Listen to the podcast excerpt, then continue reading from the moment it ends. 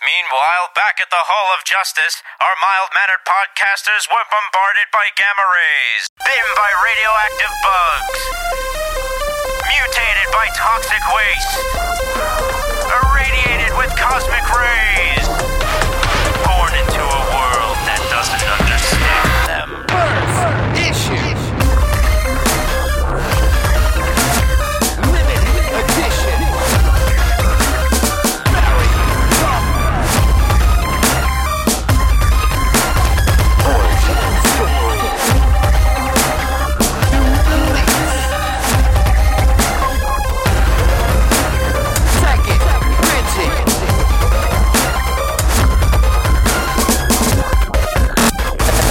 Talking, comic.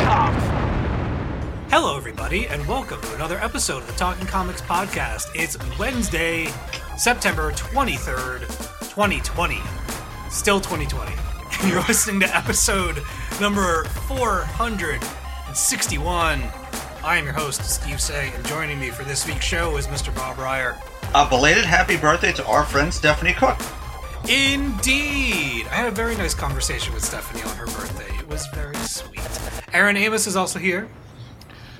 I've had just about enough. And Joey Braccino is back. So now, I, now I'm in the third spot. Is is what I've. Oh, you know what? You can all kiss my ass. How about that? White guilt is real. I try to do right every week, and this is the thanks I get. Friends. Ah. They, No, they no, say I. I am thanking ah. you. I was just making an observation. Well, you can shove your observation ah. where the sun don't shine, all right? There, buddy, old pal, old friend. Been with me on this show forever, never had a problem being in the third spot. All I had to do was plant a seed. Oh man, Uh, we all love each other here. Can't you feel the love? Those who sow the wind will reap the whirlwind.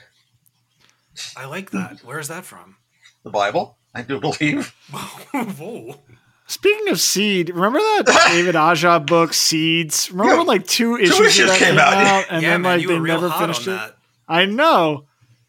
I'm pretty sure he tweeted something the other day that was like four comics that you love more than anyone else, and it was just the first issue of Seed four times, and I was like, "Bruh, this is too meta for me. Where, where, when is this series ending?"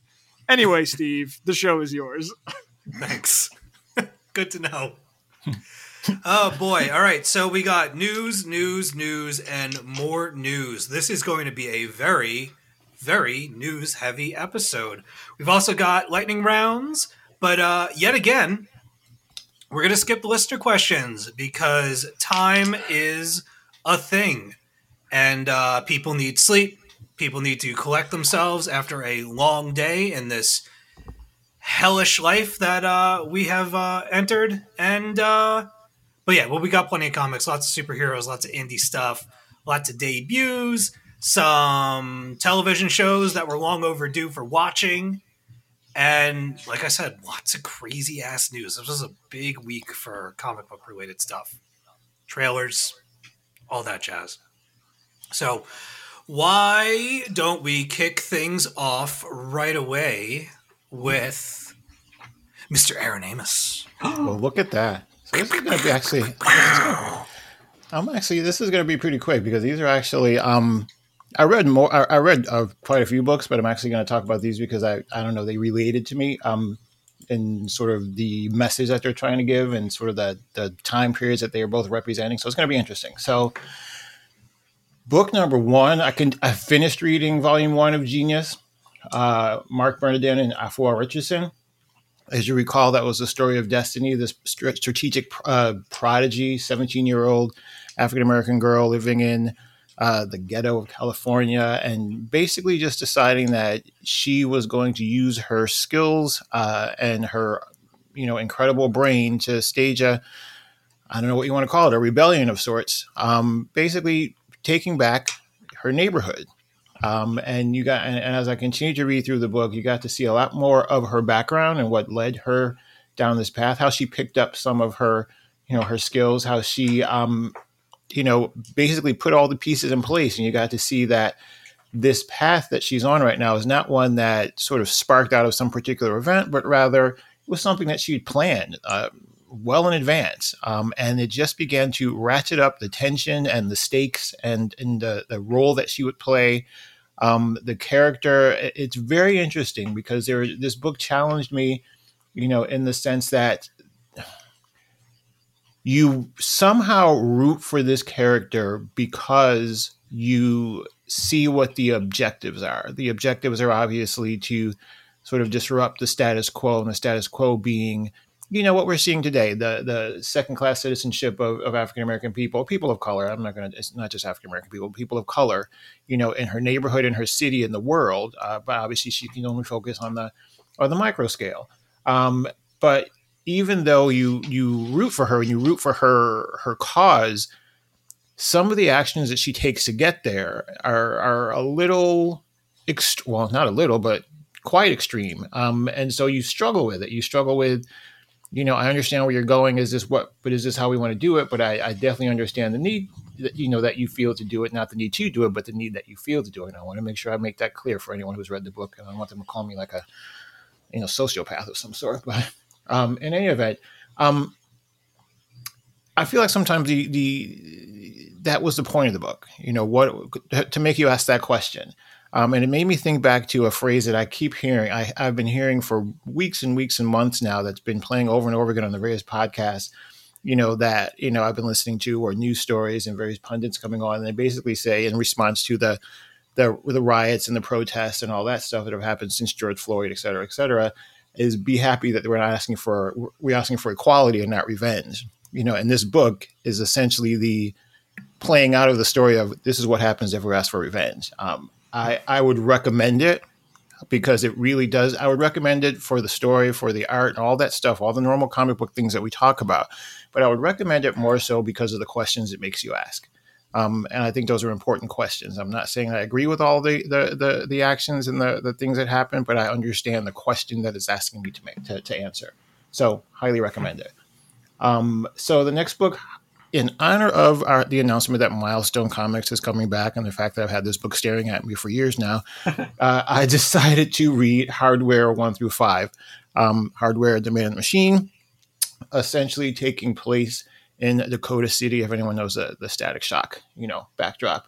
Um, it's basically uh, it's, the team is Dwayne McDuffie, may rest in peace, and Denys Cowan. Uh, so basically, this follows a guy named Curtis Metcalf. Curtis is a child prodigy, um, just years and years and years ahead of everyone else around him. Really took to science and technology. Who over uh, over the years begins to uh, fall under the wing of uh, an individual who owns this company called Alva. Um, over that time, he begins to work for the Alva Corporation and essentially makes them a crap ton of money um, through his inventions and through his technology. Unfortunately, after a little bit of time there, he realizes that Alva is corrupt, uh, and so is their CEO. So he feels that he can just go in and get some information, get some some some evidence, and present it to the authorities. That doesn't quite work out because corruption runs deep, um, and so hardware is born. Um, hardware, obviously, there's the parallels to Iron Man. There's always going to be those parallels to Iron Man. Um, but I think the motivations are a little bit different here. Um, what is interesting about this is that his objectives are. It, it reminded me a lot of the the objective of, of maybe the first and second season of Arrow, in that the objectives there were not there was no there were no limits, there was no holding back, there was no there's a line I'm not going to cross and, and all that stuff. He was all in, and this character was all in, and the motivations, you know, were pretty much the same, you know, as in uh, Genius that I just spoke about. Um, the basic I don't know the oppression that this company put on this individual once he decided he wanted to to sort of take a higher a bigger role in that company and and, and learn of the corruption. He was basically told that you're coming to me right now is basically akin to a dog telling its master it wants to be free. Um, and you know, it, I, I, immediately saw the parallels between what I was reading and Genius. But um, I, I, love the '90s vibe of this book um, and what it's the, the the the art, the the message that it's telling, how you can certainly relate to that time, um, and the story that um, was relevant then, how relevant it still is today. But in any event, it's just exciting to see that milestone is is coming back, and this kind of story is going to be told again. I'm hoping that it's told in the same sort of backdrop and the same settings, and um, just the visuals um, carry through to 2020 or 2021 rather when it comes back. Definitely for those of you who who like that Dakota City, that milestone um, sort of history, check it out. I'm going to dive back into a lot of the milestone things just to sort of catch, catch myself up before February when everything's supposed to come out again. So those are my books. Nicely done, man. Thank you very much. Thank you. It's That not just, uh, not just the sounds face. like sounds like I gotta pick up that genius book you were talking about. I, uh, you know how much I love books that ask big questions. Yeah, I didn't see it going that way. I mean, it it didn't shock me, but it I didn't expect it. It was very she just she ratchets up the the risks that she's willing to take and the and the sacrifices. That's kind of what I want to make. The sacrifices that she's willing to make in there is just a very carefully thought out plan. There's a volume two, so I actually bought that. I'm going to uh, plow through that one as well. Yeah, I was going to ask if you had finished it out yet, but cool. Right on, awesome. man. Thank you, thank you very much. Very, very, very welcome. You're always bringing stuff that to the show that I'm not aware of. That I need to have like my own little errand list of things to read. I'm hanging out in the underbelly of comics trying to find the stuff no one else needs. okay. People tweet us saying, you know, oh god, you guys cost me so much money. And I'll say it again, this show costs us all a lot of money. Very That's very true. That's very true. Very, very true. Um, how about I go next? Oh, Whoa. Whoa! The Immortal Hulk numbers 1 through 19, written by Al Ewing, art by Joe Bennett, inks by Ruy Jose, uh, Bel- Belardino uh, Bra- Brabo, and Mark Searing, colors by Paul Mount and Rachel Rosenberg, letters by VC's Cory Petit. Simply put, I've read 19 issues of The Immortal Hulk and still have very little idea as to what exactly is going on throughout this series. oops. From what I can gather, it picks up after Hawkeye killed Bruce Banner in some event I can't recall the specifics of, and now Bruce's relationship with the Hulk persona has mutated into some strange, dark, and disgusting mess that makes this book feel like a John Carpenter body horror joint from the early 1980s. Very nice. Uh, it's angry, it's terrifying, it's grotesque, but it's also mesmerizing in a way that makes me want to keep reading again, I have a very flimsy grasp on what is actually happening in this run, but I'm enjoying it regardless of my confusion. I've certainly never read a Hulk book like this one, and considering that the few uh, times that I've tried to read Hulk and they've never really hooked me, I consider this to be a fun experiment with a classic character. Uh, and I know Joey talked about Immortal Hulk on the show a few weeks ago, so I'm not going to spend too much more time on it. In fact, I'm going to move on. Uh, well, we'll come back around to the Immortal Hulk when I'm done. Slaughterhouse Five, Yes. or The Children's Crusade, original graphic novel. Kurt Vonnegut with Ryan North and Albert Monteys. As far as I can tell, and I have never read the original novel, so I might get some of this wrong. Maybe Joey can correct me if I screw this up. Girl, hold on a second. You ain't never read Slaughterhouse Five? Dude, the amount of things that I have not read would blow your mind. See, that was a school staple back when I was in school. Yeah. That's one bitchin' story. That's a footloose reference for all my theater heads out there. Hey! So, as far as I can tell, uh, Slaughterhouse Five is the story of Billy Pilgrim, uh, who opened a successful optometry business, built a loving family, witnessed the bombing of Dresden, traveled to the planet Tralfamadore, uh, and is an avid reader of Arthur uh, of uh, of author Kilgore, Kilgore Trout, Trout. and became unstuck in time. The book follows Billy through times of war, his battle with PTSD, and a secret alien abduction that made him the lone representative of Earth and its troubled human race. At least until he was joined by Montana Wildhack, a sex worker who then gave birth to Billy's third child. I saw this story as a scathing look at war and how sending children to kill in the name of peace is no solution to unrest. It's also a fascinating read. The main character becomes unstuck in time at several points in the story, meaning that he mentally detaches himself from his present situation and travels either forward or backward in time. It makes for some intense, timey-wimey storytelling, but who better to tackle that loopy narrative device than unbeatable Squirrel Girl writer Ryan North? Albert Monteys' art is also a standout here. His cartoony style evokes something akin to a cross between Jeff Smith's Bone and Albert Uderzo's Asterix and Obelix for me, uh, with plenty of exaggerated facial features and vivid color work displayed all throughout the book. The wartime sequences are particularly striking as they allow you to feel the soldiers' despair and smell the train cars filled with human excrement and dead bodies. Maybe Joey can speak on this book when compared to the original novel, but I really enjoyed this book a lot. Uh, I was taken by North's handling of the material, and there are definitely some parts of the story that I won't ever forget. For example, and this is a bit harsh, so just brace yourselves. Uh, there's this part where Billy talks about the candles used to light his bunkhouse and how they were made from the fat of, and I quote, rendered Jews and Romani and communists and queers. Good Lord. What are humans and how have we allowed such evil people to rise to power once again? Uh, Ooh, so that's oh, wow. Slaughterhouse Five. God, yeah, goddamn right. Uh, and last but not least, Harley Quinn. DC Universe's Harley Quinn. We're finally watching it. We are only four episodes into the series so far. Uh, my favorite character so far, Harley, of course. Poison Ivy is absolutely amazing. Bane is hilarious. Clayface is great, and so is Frank. Frank is Poison Ivy's like roommate slash Venus flytrap a la Audrey from Little Shop of Horrors. And the I, I bounced off the first episode pretty hard, never made it to the end when I tried watching it by myself. But now that people have ranted and raved about it, and I'm watching it with Bronwyn, we had a really good time with it. I love how much the show lampoons the Batverse and presents each of the villains as extreme parodies of themselves.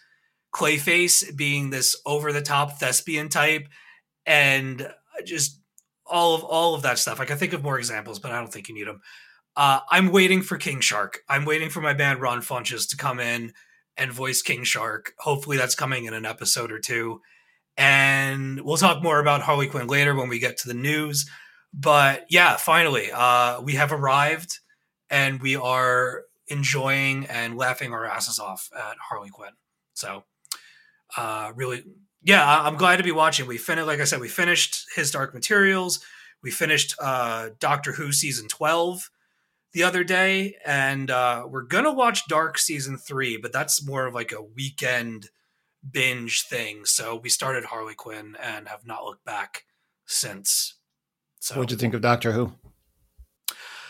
it was kind of it was kind of a mixed bag. It um it- the first episode of season 12 was probably one of my favorite episodes of Doctor Who ever. Um and then it kind of dipped in the middle a little bit and it, it did that thing where they set a couple of things up and then didn't go back to them remotely uh, for several episodes and in some cases at all. But um, I'd say the last the last four episodes, the, the the last three all kind of went together. Um, I think it finished really strong, but was was a little touch and go in in the middle for me. Sometimes Doctor Who gets a little bit up its own ass for me with its with its science and stuff like that, and it I don't know. Um, I do I do really enjoy the companions. Uh, I'm enjoying the fact that it's it they're all just in it to win it. They're all friends. They're all looking to protect one another and learn from the experience. Uh, Jodie Whittaker's Doctor Who is I think is doing a fantastic job as the character. Uh, I suspect she'll be in for at least one more season, if not another one. Uh, I'll be very. I'm always really curious to see who they replace the Doctor with. But um, yeah, I don't know. Some pretty big revelations in season 12. They reveal some things about the Doctor's history uh, that we never knew up until now. And it kind of explains the Doctor's generation, uh, regeneration process and why it's different from other Time Lords and stuff like that. Uh, and I don't know the actor's name, but whoever played the Master in in these these Jodie Whittaker episodes, uh, I should look up his name. He is just amazing. I love his energy and his facial expressions and kind of his just his extreme body language. He is definitely having a lot of fun hamming it up uh, as the master, who is who, who has always been one of my favorite villains since I started watching um, during the Eccleston era, and and have been watching since. So He, he gets on my Doctor Who. goddamn nerves. what's that? He gets on my goddamn Master? nerves. That actor playing the master. I feel like John Simm did the No. same oh, thing. dude, I love him. Missy was everything. Oh yeah, well, oh yeah, Missy was fantastic. I would love to see some episodes with with Missy and Jodie Whittaker's doctor uh, doing stuff and whatever and getting each other's faces.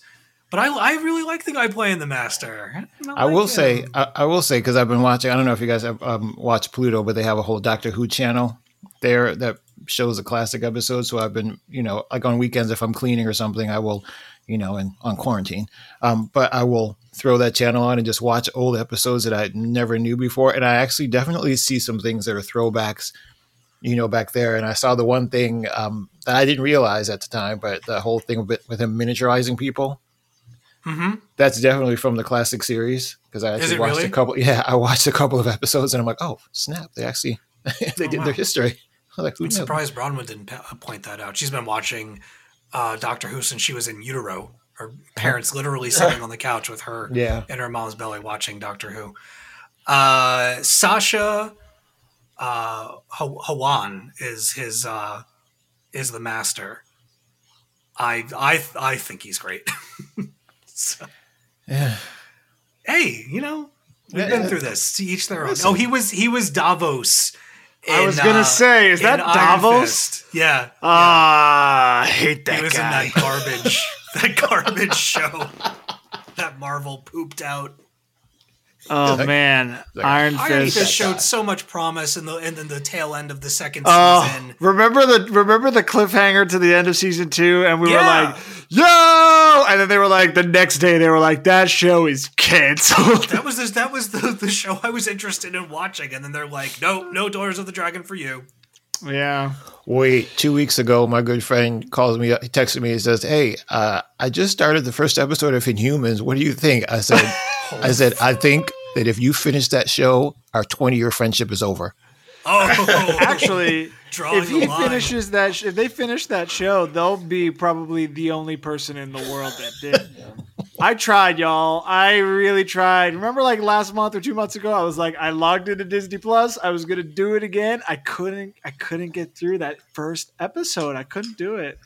That's So awful. he literally, awful. he literally said, "Okay, how, how about I switch over to Runaways?" I'm like, "Better choice." Yeah, Runaways. I want to watch. Runaways was good. I um, I I couldn't keep up with it. I I, I definitely have an issue uh, going week to week with some things. I, I tend to watch things when they're collected, but um, Hulu doesn't. I don't know if they just keep their stuff, but they don't release their their things on uh, on Blu-ray. Not to my knowledge, anyway. There's a lot of stuff from them. No, they've they've been real spotty. That goes Yeah. back a ways. They released season one of Agent Carter, for instance, but never released the second one in this country, though they did in England. Well, Agent Carter was ABC. hmm Right, but still Marvel Studios. They put out the first one because it's still I Disney. wonder- Yeah, I don't know if we ever got our hands on season two. I never, No, I never, never saw ca- it. it never came out on DVD. That also had a cliffhanger that never Yeah. got resolved. Jeez. I don't know if I ever watched the final episode. I watched both seasons, but I don't know if I ever watched the final episode. She meets the Inhumans. No, she doesn't. Uh, Joey, just to round back really quick, give me your Mm-hmm. uh, your quick take on uh, Immortal Hulk and Slaughterhouse Five. Oh, uh, okay. So Immortal Hulk, I'm caught up with. They're in the mid 30s now with that that that series. It is madness. That is that series is madness. I think the reason why you're like, what the hell is going on? Has he gone to hell yet? He went to hell, right? Yeah, In that was the second. That was the, Yeah, the third that- arc, actually. Insanity, right? And you're just Oh, like, yeah, how yeah, did yeah. we get here?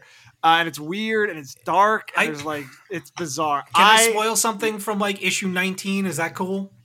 sure. I mean, I don't care. That issue 19 would be almost a year and a half old at this point. Okay.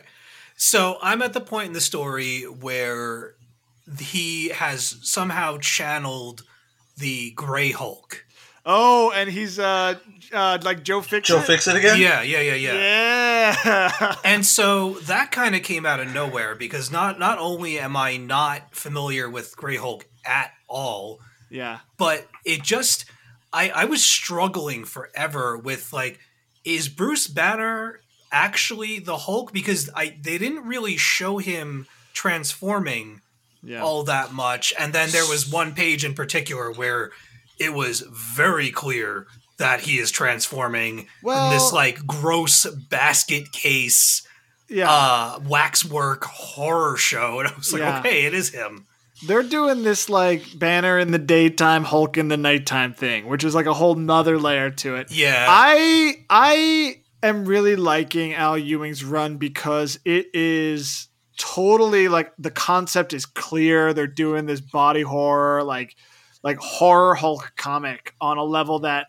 hasn't really been done. It's always been part of the book, to be honest. It's kind of like gr- terror element, but this is like they're going all in on it yeah but Well- it's also kind of like there are elements of the lore that is present and i think a lot of like peter david stuff from the early 90s is in here and like the kind of uh, multiple personality stuff Mhm. but also not to spoil too much but in the in the current issues like 30 31 32 first of all the dario agger character from jason aaron's thor run is Oh. a, as a big character in it he's kind of the big bad right now but also some of greg pak's hulk run is starting to be um, kind of relevant to the book and Greg Pak's Hulk, which is like culminates in like the World War Hulk stuff and the the Planet Hulk, which is awesome. And that's that's kind of when I started reading some Incredible Hulk, and um, it's really cool to see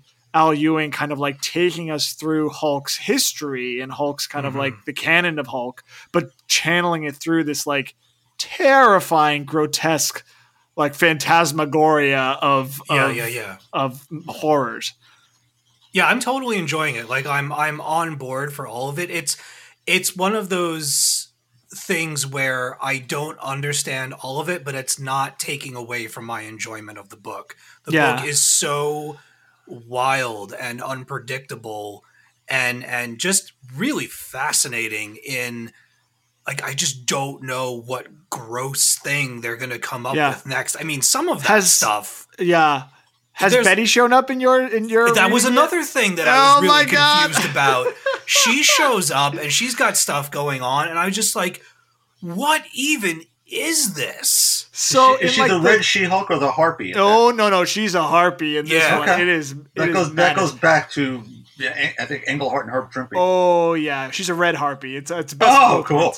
Um, so in the twenties, like in the in like the mid middle of the series you're about to go into, all the whole characters come back. They're like they all hang out. It's like every single one just rolls in. Anybody who was gamma radiated at any point, get ready. You're gonna have to be doing a ton of Wikipedia Oh, uh, once you get into the twenties. uh, Steve doesn't Wikipedia.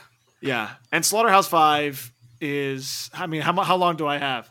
Uh, Slaughterhouse Five. The Ryan talked about it when he was on the show a few months ago, and he was talking about the challenges of like breaking that story. Um, and I got to tell you, it works. Like the approach to transforming Slaughterhouse Five into a, a graphic novel format, it's it's it's brilliant. And the way that he broke that story, the way that he frames it uh, through Vonnegut's eyes, through the kind of comic book medium, uh, the use of paneling, it's like on another. Who's the artist again? I'm sorry, I, I blanked on it. Uh, it is Albert Monteys. I love it. The layouts, the the the the style of the artwork, it's perfect for it. Um, what's crazy is like the central premise of Slaughterhouse Five, Billy Pilgrim comes unstuck in time. Like comics is the perfect medium Yeah. then to explore that because comics as like a theoretical medium is like the the transposition of time over space right Yeah. and like that's what slaughterhouse 5 is all about and i like as a as a as a text like and and the way that that north uh, constructs it it's it's perfect it's awesome i saw one review that was like the comic is better than the novel and i was Wow. like that's a bold statement I will say that in terms of form, it is such a remarkable read, and it, it's it's Yeah. right up there with the with reading the novel for the first time when I did that in high school as well. Um, the narrative, I have always loved Slaughterhouse Five. Um, I have always loved Slaughterhouse Five for its commentary on war, for bringing Dresden and the firebombing, the Allied mm-hmm. fire firebombing of Dresden, kind of to like the forefront in like kind of our understanding of World War II. Like, and it's also like Vonnegut, like it's Vonnegut's like it's his like f- first piece, like his first novel that really breaks. It's a story that he had in him. It's a story that he wanted to tell, and then everything that kind of follows owes itself to Slaughterhouse Five in a lot of ways. Um, it has that classic kind of Vonnegut sci-fi element to it with the Tralfamadorians and all of that, but the core of it is that it is a anti-war novel. And Vonnegut, being someone who served in World War II and experienced Dresden firsthand, and that is a defining moment in his life. Uh, the novel carries that st- out so much, and I'm so glad that North was able to find a way to to, to keep that at the forefront. Um, the only th- okay, so the thing that I think that the novel and the graphic novel, the graphic novel doesn't nail, I think, is the the the, the ending. Um, it, it it felt sudden It in felt- a yeah, way it that I, very abrupt. in a way that I think the novel doesn't, uh, which is which I found interesting because it's it's almost like the same exact beat, um, and yet for some reason, reading the graphic novel, for some reason that ending didn't land in the same way. But but that's just a kind of a little nitpick for what is otherwise just an astounding adaptation of a, a, a challenging text, a challenging novel in the first place, but but just a, a really like masterclass transformation of uh, Vonnegut's work. Oh, indeed. I'm hooked. It- Yeah, dude. He's uh, Vonnegut. I experienced that. I actually in the ninth grade, and the first time I heard about Dresden was reading the novel Oh yeah, because it wasn't being taught that we did these things, and now you're getting in the same way that Rod Serling, who was a paratrooper in World War II, channeled that experience through all his Twilight Zone episodes, which made him, as Vonnegut is, a great humanist writer. Yes, Yeah. it's science fiction because stuff is happening science fictiony, but it's about people. And that, Yeah. there's so many narrators though in that book that had to be something that comics could do really well just by changing the point of view a little bit. Of course, and I think that that's something that like that the team nails. Like the the Yeah. the, the scope and sequence of the story is captured so perfectly. The way you're bouncing back and forth in time, in the same way that Billy is, right? But the mm-hmm. point of Vonnegut's sci-fi, the point of the whole Tralfamadorian stuff in the novel and then in the graphic novel, is that it's a story about tra- trauma. It's a story about like the way that memory operates. Billy Pilgrim has become unstuck in time because he's coping with the trauma of war every day of his life, right? Like that's the central metaphor of the piece, and and North doesn't stray from that. He keeps it at the core. What he does that makes the book so interesting is he frames it from Vonnegut as the writer's perspective. Um, Vonnegut appears as a character in Slaughterhouse Five, Yeah. the novel as well, but but North takes that to just a- just a, a, a deeper level as uh, and it, I, I I just I really loved it. I was totally taken with it. Um, and you know it's rare for me to like I, I I tried reading last year the the Handmaid's Tale graphic novel adaptation. Beautiful, beautiful adaptation, and the artwork is is stunning in that one. But it's a it's a pretty straightforward adaptation, right? Like it's it's almost beat for beat. It just adds the visual element. Uh, it's rare that you get an adaptation that is I even hesitate to use the word adaptation. I, I, I it really is a transformation of the story while staying true. Yeah, it's but but but staying true so much to to what that story is about. So yeah, it's one of the best best ones I've I've read um, in that in that vein. Yeah, yeah. I, uh, I I super super loved it a lot, and uh, yeah, there's a it gives you like a, a legend at the beginning of the book. It kind of gives you like a, a character map and stuff like that. So you kind of go into the book knowing who you'll meet and what their significance to the story is, so that you have at least a little bit of background for when you're kind of thrown all about with these characters and stuff like that. And uh, yeah, I just I found the presentation and the little details and, and kind of the roadmap of, of the plotting of the book to be something that I could follow quite easily.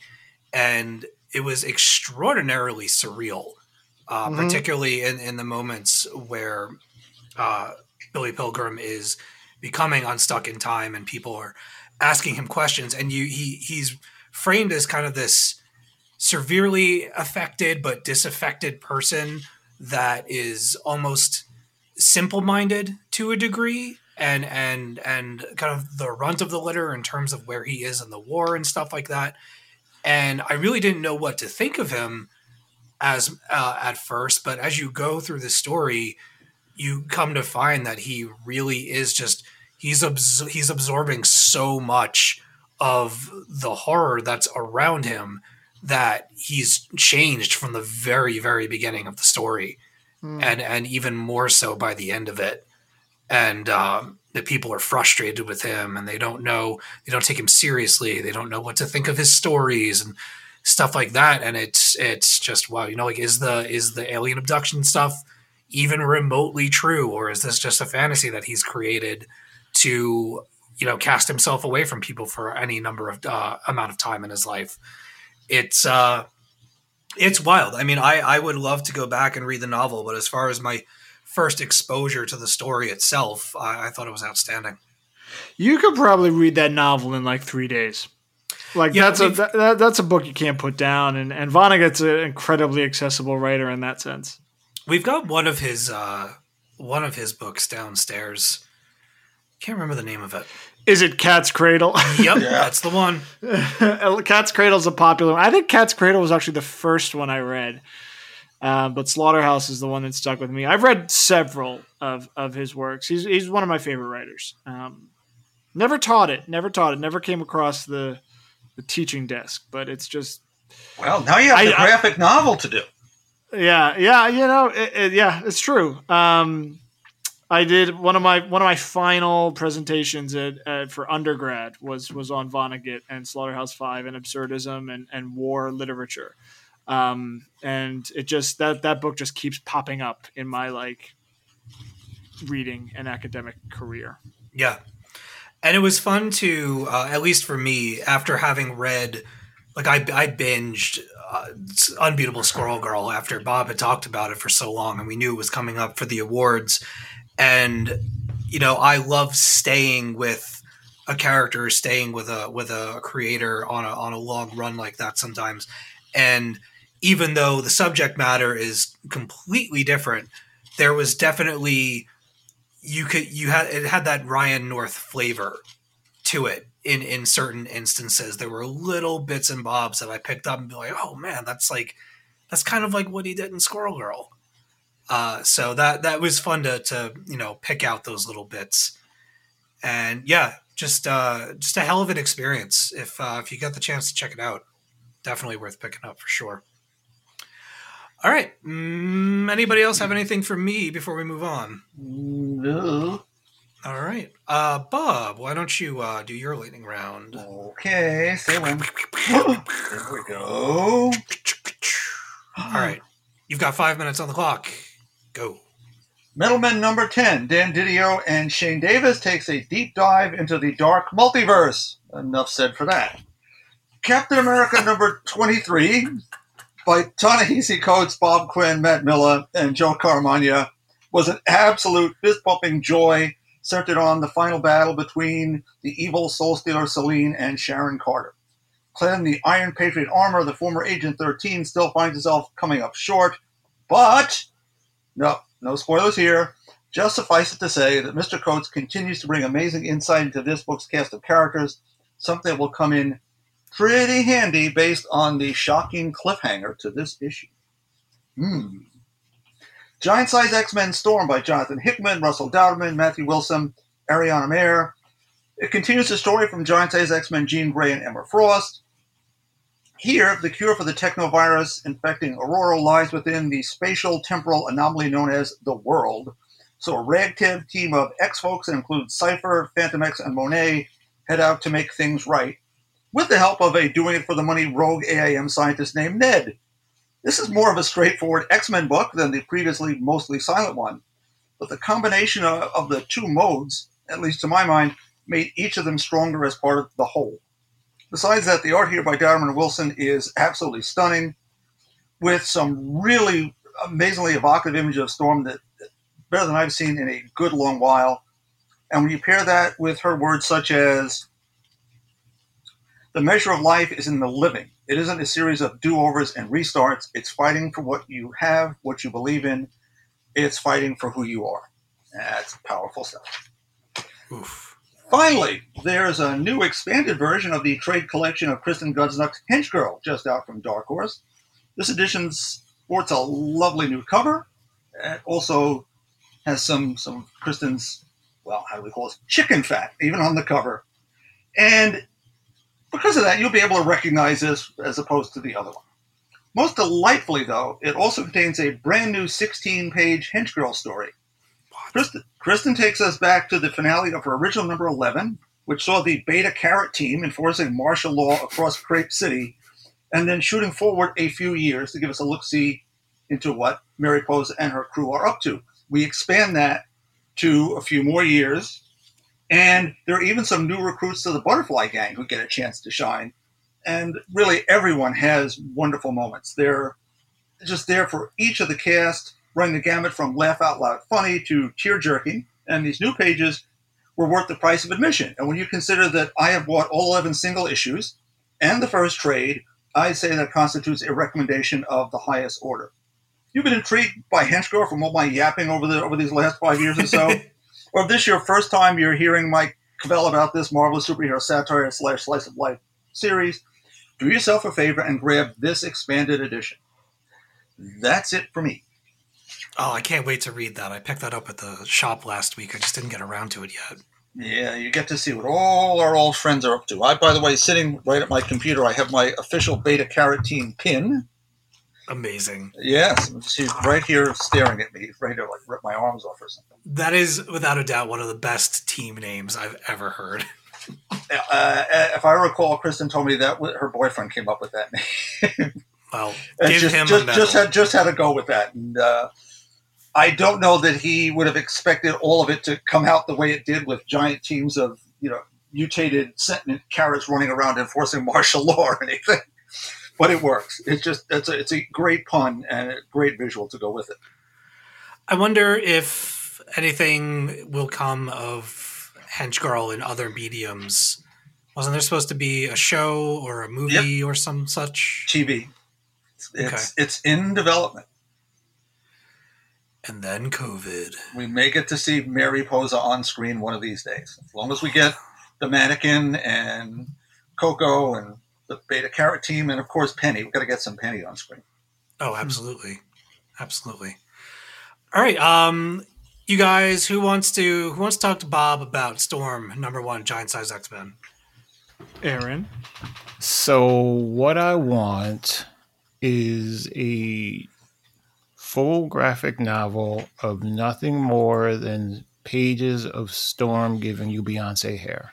yeah. Okay.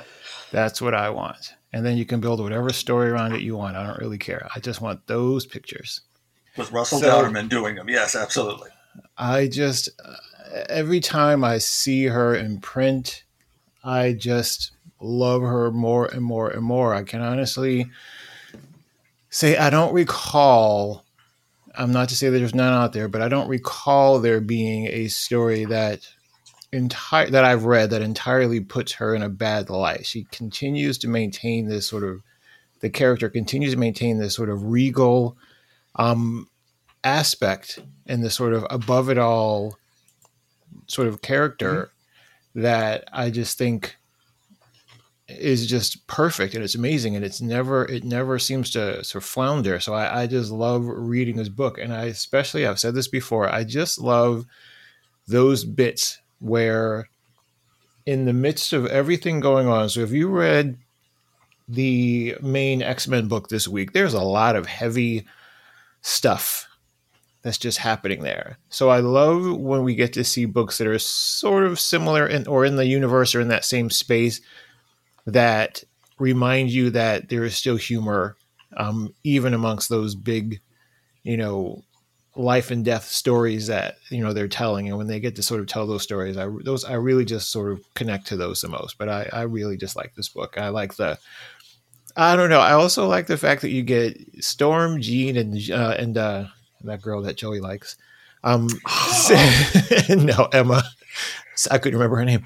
Uh, Emma Frost sitting around like girlfriends, which is just funny to me. Like I would watch that series all day long, as well. Just the three of them. I, I don't know. I just I like the way these characters are, are, are played. I've never read any of the other giant sized books, so I didn't have the backstory, but I really like this. Yeah, that's what I was gonna say. I was like, at this point when Giant Size Storm came out, I was like, what the hell is happening in this story? like this like this like technovirus thing was like six giant size issues ago. Yeah, I, I don't like remember. Like it's just madness. I, I cannot keep any of this straight at this point. But to Aaron's point, I love Storm, and I love seeing her in featured in this book. Russell Dauterman nails it. It is a, a gorgeous, gorgeous book. Uh, and, and then at one point they go to the world with Fantomex, and I'm like, this is the last place I want to go if I want to understand what's happening in this book. um, but hey, the book lands. Storm does some really badass stuff, and you know she she she says all the things that that you talked about in, in your in your lightning round, and you're reminded that like a character like Storm, like I I can never get enough of her. Like I I wish that that I wish that she her voice was heard more often in in the X Men books. Um, it, it's actually few and far between that she gets like a feature like this. So I'm I'm glad that they gave her a giant size um, issue in in this way. Um, and yeah, I mean, I, I will see how it goes. You know, Aaron, you mentioned X Men 12, uh, another book that I was just like, what the hell? Oh God.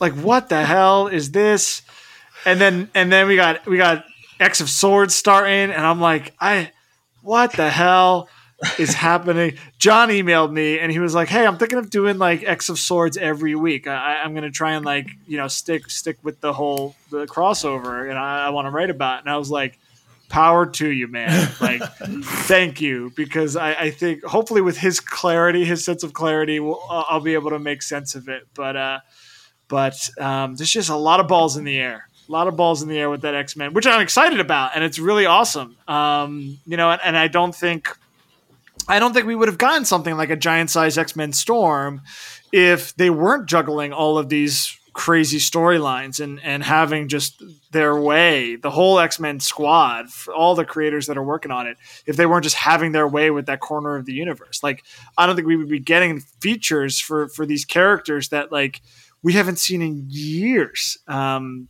especially in, in books like New Mutants or Hellions or things like that. Um, so I'm having the time of my life. I can't tell you if I am understanding any of these storylines, but I'm having the time of my life reading all of these mutants. Oh my God, X Men 12. X Men is just doing a lot right now. Yeah. It's just so much. And I'm sitting there, I'm like, okay, I need to have my Google machine next to me so that I can figure out what it is this is referring to. Yeah. I don't, was this a past story? I don't know, but it's beautiful to look at and the, the details of the world that it's building is incredible. And I just keep thinking back to Hickman's whiteboard and all these things that he must be. Well, and they, te- they they tease you in with like that Rockslide stuff, and you're like, "Oh, Rockslide! I know Rockslide. Like he's been in like New X Men and Young X Men and blah blah blah. Like I recognize the character." And then they give you that for like three pages, and then they're like, "Also, Mm-hmm. Apocalypse is my grandfather, and here's what I'm talking about from three thousand years ago." And you're like, "How did I get here? Like what happened?" Exactly. First, they were playing a little game of uh, uh, mutant chess. I don't know what they were doing, but they were sitting there playing some board game. And the next thing you know, it's a millennia earlier, and we're trying to figure out how Apocalypse has kids. Yeah, madness, madness. X of Swords, though, get hyped. Are you all in for that? When uh, it starts this week, right? X of Swords, Creation of Destiny, something or other, blah, blah, blah, is this week, yes. And then it's like 49 chapters in a row. So get ready. Hell, and just No, in it's time for the. King in Black, the Venom event that's coming. No, Steve, it's like it's like 40 chapters long. Yeah. Or it might be like 19, but that's still crazy. That's a Uh, big difference, dude. Is it like 40 or 19? Somewhere in that range. Don't like, don't I'm- don't I'm- screw me around because these five dollar books are killing me. Uh, no, it's gonna, it's gonna, it's your classic X crossover, man. Welcome to the, welcome to my corner of the universe. Okay, so like, here's what happens. Every X Men book is going to be another chapter in the crossover. So even though it's like 27 chapters long, it's going to be done in three weeks because it'll be like, you know, X Men chapter one, New Mutants chapter two, Hellions chapter mm-hmm. three, Marauders chapter four, and then you're like, wow, I just read four chapters of this crossover in one week. That like that's what's going to happen. It's going to be awesome. So it's funny that you said before about having to Wikipedia certain things. I've made a very specific point because I'm I'm notorious for when I'm going through books or stopping dead and like going back in Wikipedia a, a particular character and understanding a little bit about the history. There's just too much of that in the X Men because I about I'd say about eighty percent of these characters I don't know who they are, or at least I don't have history with them. I might know who they are by name, but I don't have history with them. And if I spent time Wikipediaing every character, it would take me like four hours to read like one book. So I've made a point of just saying, I made a conscious point at one point of saying, you know what, I'm going to see if this is literally a, a story that I can read without having to study up. So I've been making myself do that. I've, I, at one point, I literally had my iPad in my hand. I'm like, let me look up. Mm, No, I'm not going to do it. I'm going to push through and see if it makes sense. Because you have to have that opportunity for your readers to come on. You can't force them to go back through, you know, 50 years of, of backstory to figure out who someone is. Or yeah, just come they? on the podcast and ask, and I'll, I'll, I'll I might Oh, know yeah. something. So, Steve, to confirm, X of Swords was 15 issues. Now it's 24. Uh, so halfway, halfway to forty.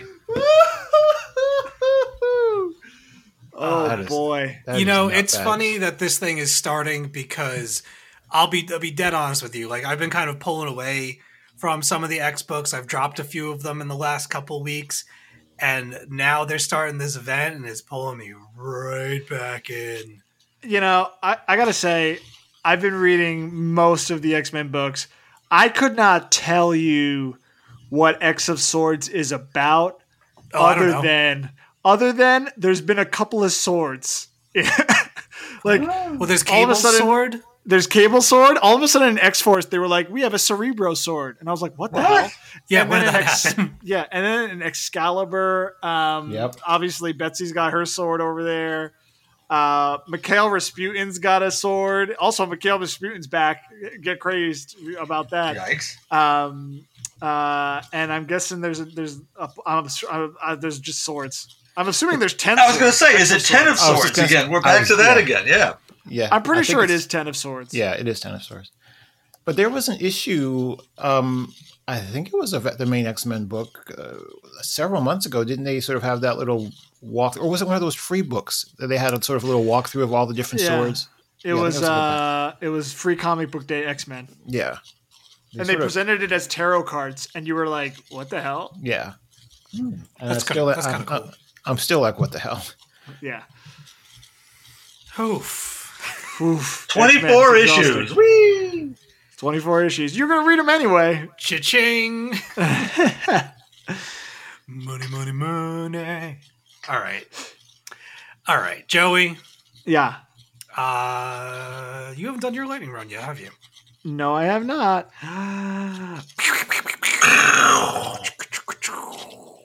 All right. Uh, whenever you're ready, sir. Okay, so let me just do some some quick things that I was reading uh, over the last couple of weeks. Uh, Image put out a complete collection of Royal City from Jeff Lemire, which you know we we read off and on, especially when it started. Uh, do you remember a time on the podcast when like everything we talked about was Jeff Lemire? It feels like forever ago. And reading Royal City, I was like, I was reminded of those times, and I was reminded why Lemire has been such a mainstay for such a long time. Um, so Royal City, the collection is 14 issues long. It's about the, this family in Royal City, uh, the Pike family, haunted by um, the death of the youngest child in the family years ago. uh, and you're basically kind of like watching this family fall apart and come back together as they as they deal with that. Uh, in classic Lemire fashion, it is devastating uh, emotionally um, and scratchy and beautiful uh, in, in its in its aesthetic as well. Um, it, it's a book that I fell away from after reading the first maybe arc, and it was a, a real joy to go back and, and kind of read all 14 issues in, in, in a single collection. Um, really beautiful stuff, and uh, it got me kind of like reminiscing about you know uh, Lemire as a writer and and some of the things that I, I read uh, from his pen. Um, I also read Stillwater number one from Chip Zdarsky and Ramon Perez. Uh, this is, I mean, the premise is is it's like rural horror. This dude, you know, finds himself in a town, looks up at a building, sees two kids fooling around on the top of the building. One kid falls off the top of the building, splat on the street, gets up and walks it off. And the guy's like, what the hell is going on here?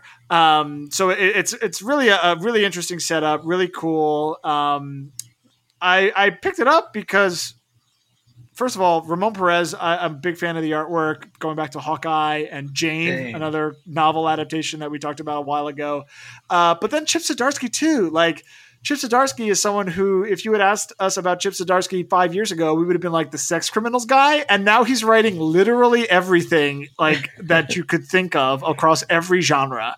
So, um, yeah, that Chip Zdarsky is having quite the run over the last couple of years, and Stillwater seems to be another addition uh, to his wide range of stories. Um, also read Batman number 99. Crazy that it's Batman number 99. Like it was jo- it was like Joker War and I was like, "Yeah, give me some more Joker War. This stuff is bananas." And I was reading it and then I was like, "Wait a minute. Issue 100 is next week? Like, well, how did we get here?" And of, of course, now it makes sense Joker War is going to end 100 blah blah blah. I will say this about Batman number 99.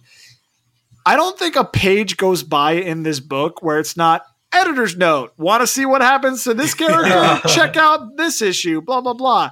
And like for the most part, Tynion's run hasn't really been doing that, nor has Joker War, which like there's this huge all encompassing event, really been doing that as well.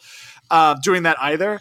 And yet here I am in 99 and it's like, go read Nightwing, go read Batgirl, go read Detective. And I'm like, no, I don't want to. I want to read Batman. Like, how did I get here? Anyway, it was cool. I'm excited for issue number 100. Uh, Hellions number four, I also read. I mentioned that as well uh, a couple minutes ago. Zeb Wells, Steven Segovia. Um, this book is also insanity. It's like Sinister's, like you know, ne'er do wells coming together. The last few issues, they've been like fighting nasty, like half zombified clones of the old Marauders from like you know way back when Mutant Massacre times. Um, but the real kind of like thrust of these first few issues has been uh, Maddy Pryor, right? Madelyne Pryor has been back, and uh, whole history there talking about googling characters. Um, there's been some horrifying stuff with Havoc and Maddy in these issues, but anyway, uh, I really like this issue, and I, I really like this book. Um, you're starting to see the cracks forming in like the Krakoan uh, way of life, right? Maddy Pryor the she has this beautiful line in this issue where she's like I did this because I wanted everyone to see that I was a real girl. Um, and in and in issue three, there's this beautiful sequence where like she go, she talks about like the life that she led before you know everything went awry, and uh, what complicates that is that she's a clone of Jean, and in New Krakoan kind of philosophy and lifestyle and ideology you can't have clones because you have resurrections and it complicates things. So it's just a really interesting question and one that is asked like Maddie and Jean, like that whole thing has always been complicated and always at the core of any story that like evokes those characters. But through this new lens, it takes on a new weight, and uh, I'm really enjoying it. Uh, and and this book is finally for me like occupying a different space than like X Force. Uh, whereas like when they pitched it, I was like, "Isn't this just X Force?" But now it's it's definitely filling a different space. It's horrifying. There are things in this book that are just like like gross and and terrifying. And uh, Sinister is, I love the Sinister character. So much fun. Uh, great Scott and Alex moments in here too. Uh, last book I'll talk about it was the big release from last week, which was Iron Man number one, uh, the relaunch uh, after Empire. Chris Cantwell and Cafu on this book. Cantwell, we know from She Could Fly. He's also done some Doctor Doom, and he's Oh, wow. gonna co he's gonna co show run uh, Paper Girls uh, once that that show gets off the ground. Um, Cafu's artwork is also really awesome. It reminds me of Adi Granov's work, who did like Extremis and the Darth Vader covers. So that kind of like kind of digital painterly kind of style. Um, very hard lines. I, I like it a lot, and it's it's. So I I haven't read a lot of Iron Man. I read um, I read Extremis. I read when when Ellis was doing his stuff way way back when.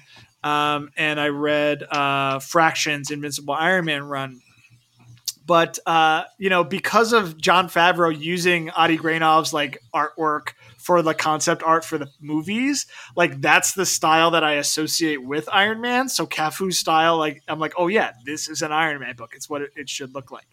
Um, so this is like back to basics. So interestingly, Marvel Universe, uh, the app just kind of like released all of the Iron Man 2020 like event crossover whatever that they've been doing for the last year which is like arno stark takes over as iron man after tony stark reveals he's a digital ai creation and the whole book is like ai rebellion versus it's it's insanity. And part of what cantwell tries to do with iron man he says it in the book like tony says it in the book he's like yeah, we've been doing a lot of like high concept tech stuff with like AI and like hard light and you know Extremis and blah blah blah. And I think what Iron Man number one is like he's like back to basics. Like he's like he's got a he's got a suit of armor and a briefcase, and he's like this is me now. He teams up with Patsy Walker, uh, which uh, proves to be a ton of fun. And Patsy Walker's role in Iron Man 1 is basically every time she says something, it's like, Tony, you are an egotistical maniac and everything you do is rooted in your ego. Even this back to basics thing is about your ego. And it's like, I love that. I love that Patsy's job is just to like call Tony out on his shit every single panel. Um, it's a it's a really engaging first issue. A little dark, like literally, like the color palette is a little dark. Uh, but Tony like screws up tons of times. Like he's punching around. Uh, what's his name? Oh my god, I'm forgetting the bad guy's name. Uh, like Zarnax, like one of those like axe ones, like uh, uh, uh, car car carjack, not carjacks. Uh, Kojak. Xanax. Kojaks. No, not Kojaks. Something along Korvax. Korvax. Uh, Korvac. Michael Korvac from the Korvac saga? Half robot at the bottom, guy in the top. Oh, never mind. I just spoiled the end of Iron Man by saying Korvac. But anyway, yeah. Michael Korvac. finally, it happened Yeah, to you. sorry. Sorry, listeners. My bad. Ah, I love it. Darn it. It's arcade Um, all over again. God damn it. Uh, anyway, yes, Michael Korvac. Um, but anyway, uh, and he keeps screwing up. Like he punches a guy into a satellite, and Chris Cantwell has this like like conceit throughout the issue of like Tony Stark's Twitter page. And it'll be like Tony Stark will say like, "Yeah, man, took out that bad guy today," and everyone else is like, "Yeah, you also took out my ca- cable. Like, I can't watch TV Nice. for a week. My Wi-Fi's down." And he's like, by the end of the issue, he like shuts down his Twitter feed because people just keep canceling him because he keeps screwing up.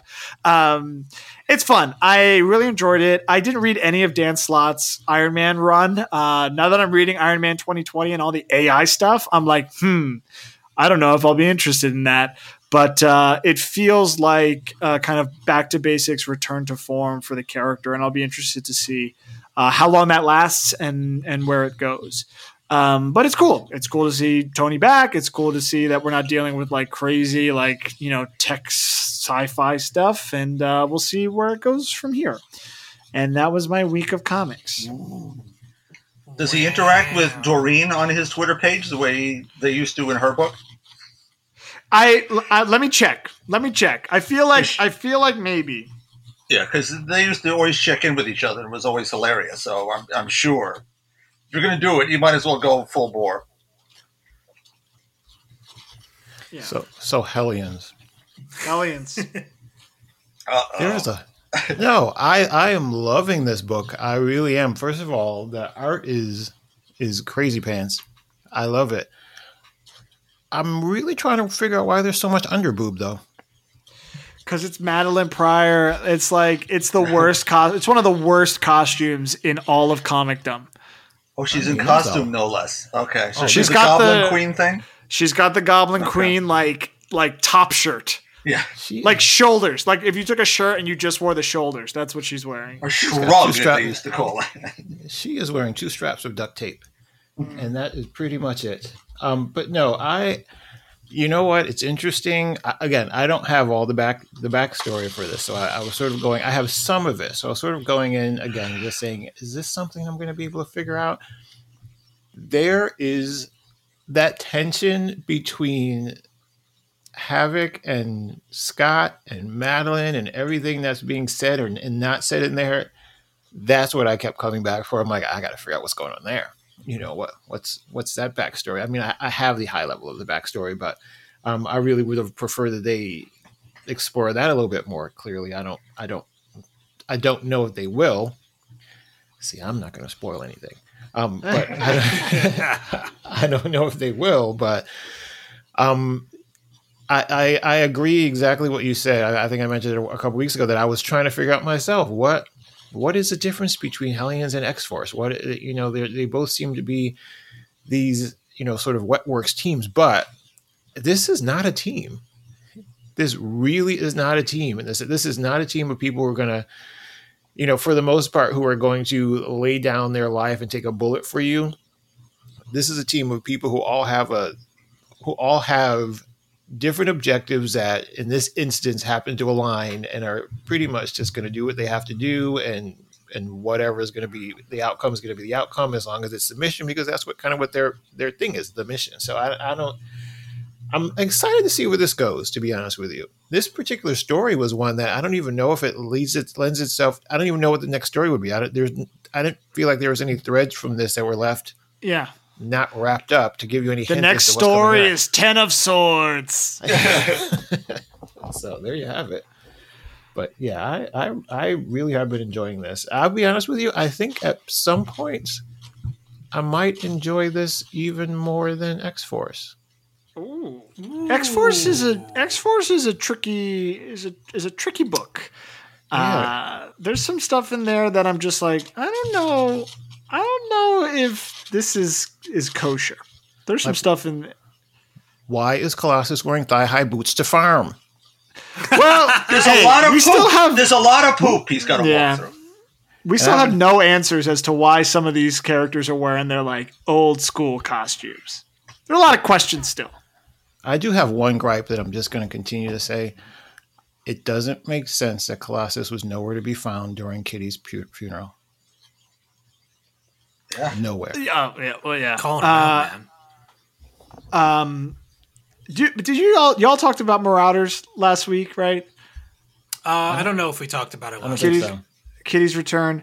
So I will say this about Marauders, Kitty's Return. I love that issue. I did not like that Kitty was drawn. Kate was drawn.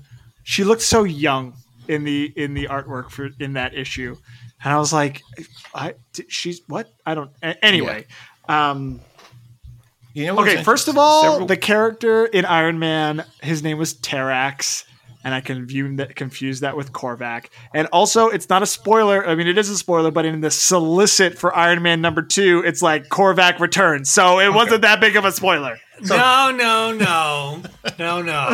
Is this Terrax the Tamer? The, It's already the, done. You've already joined the club. I've already ordered your jacket. You're, you're, you're done. Joey, Terrax the Tamer, the rock guy. Yeah, the big, like big gray dude. Yeah, yeah, old Yeah. FF villain, former Herald of Yeah. Galactus. Yeah. Uh, Tony does not interact with Squirrel Girl on his Twitter Fih. feed. Fih, Yeah. I say. It's not that kind of book. It's very serious and brooding. Which Patsy Walker calls him out on. He's like, "You understand that this man quest you're on is just another part of your ego, Tony." And Tony's like, "Bah." Shouldn't mess with Patsy. Amazing. Joey, did you happen to see the the shade from uh, Tim Seeley about Stillwater? "No, I didn't." Oh, he he. ba- I'm, I'm trying to find it. I'm scrolling back in his feed, but I don't know if I'm going to find it. But he basically was like, you know, hey, I created a series that was about a, t- a small town in the middle of nowhere where nobody dies. Remember that? And he posted a, a thing to uh, revival. Yeah. So- Well, and Revival, Oh, I here it is, love here it book. Series about a small midwestern town where nobody dies? Question mark. Fun times. All four deluxe editions available now. I also loved Revival. The rural horror of Revival Yeah. was one of my favorite things. So now that Stillwater's out, both And are great. A lot And of people have, thi- have done that premise, so it's okay. yeah. But like again, the thing that just like, and I, I at this point I should be over it. But like every time Zdarsky's name is on a book, I'm like, really? Like Zdarsky? like like when it was like Zdarsky Sex Criminals, I was like, okay. And then it was like Zdarsky Howard the Duck, and I was like, that makes sense. And then it was like Zdarsky Daredevil, and I was like, wait a minute. and now here we are with Zdarsky Rural Horror Stillwater, and I was like, Yeah, man. what is what is happening? He's a man here? about town. He did that stuff for uh, Comixology Originals. Yep. Yep. Uh, oh man, why I can't remember the name of it. I read it. The one with the car, right? yeah, yeah. The Um, hell. Oh god. Uh, drift uh, After some- uh, Afterlift. yeah, Afterlift. I did it. I did it. I didn't even have to look it up. There you go. Wikipedia my ass. Anyway, it was a good week of comics, and I look forward to continuing uh, reading a lot of these series. Good Joe- stuff. You guys got me buying Hellions again, so screw the both of you. What's up? Did you read Empire uh, Aftermath Avengers One? No, I oh, you know I forgot to get it. I'm gonna get it right now. Okay, I won't talk about. All right, it. we'll just pause this. Wait, is it worth it? All right, yeah, get it. Okay, I'm getting it right now. Aaron. Costing me money.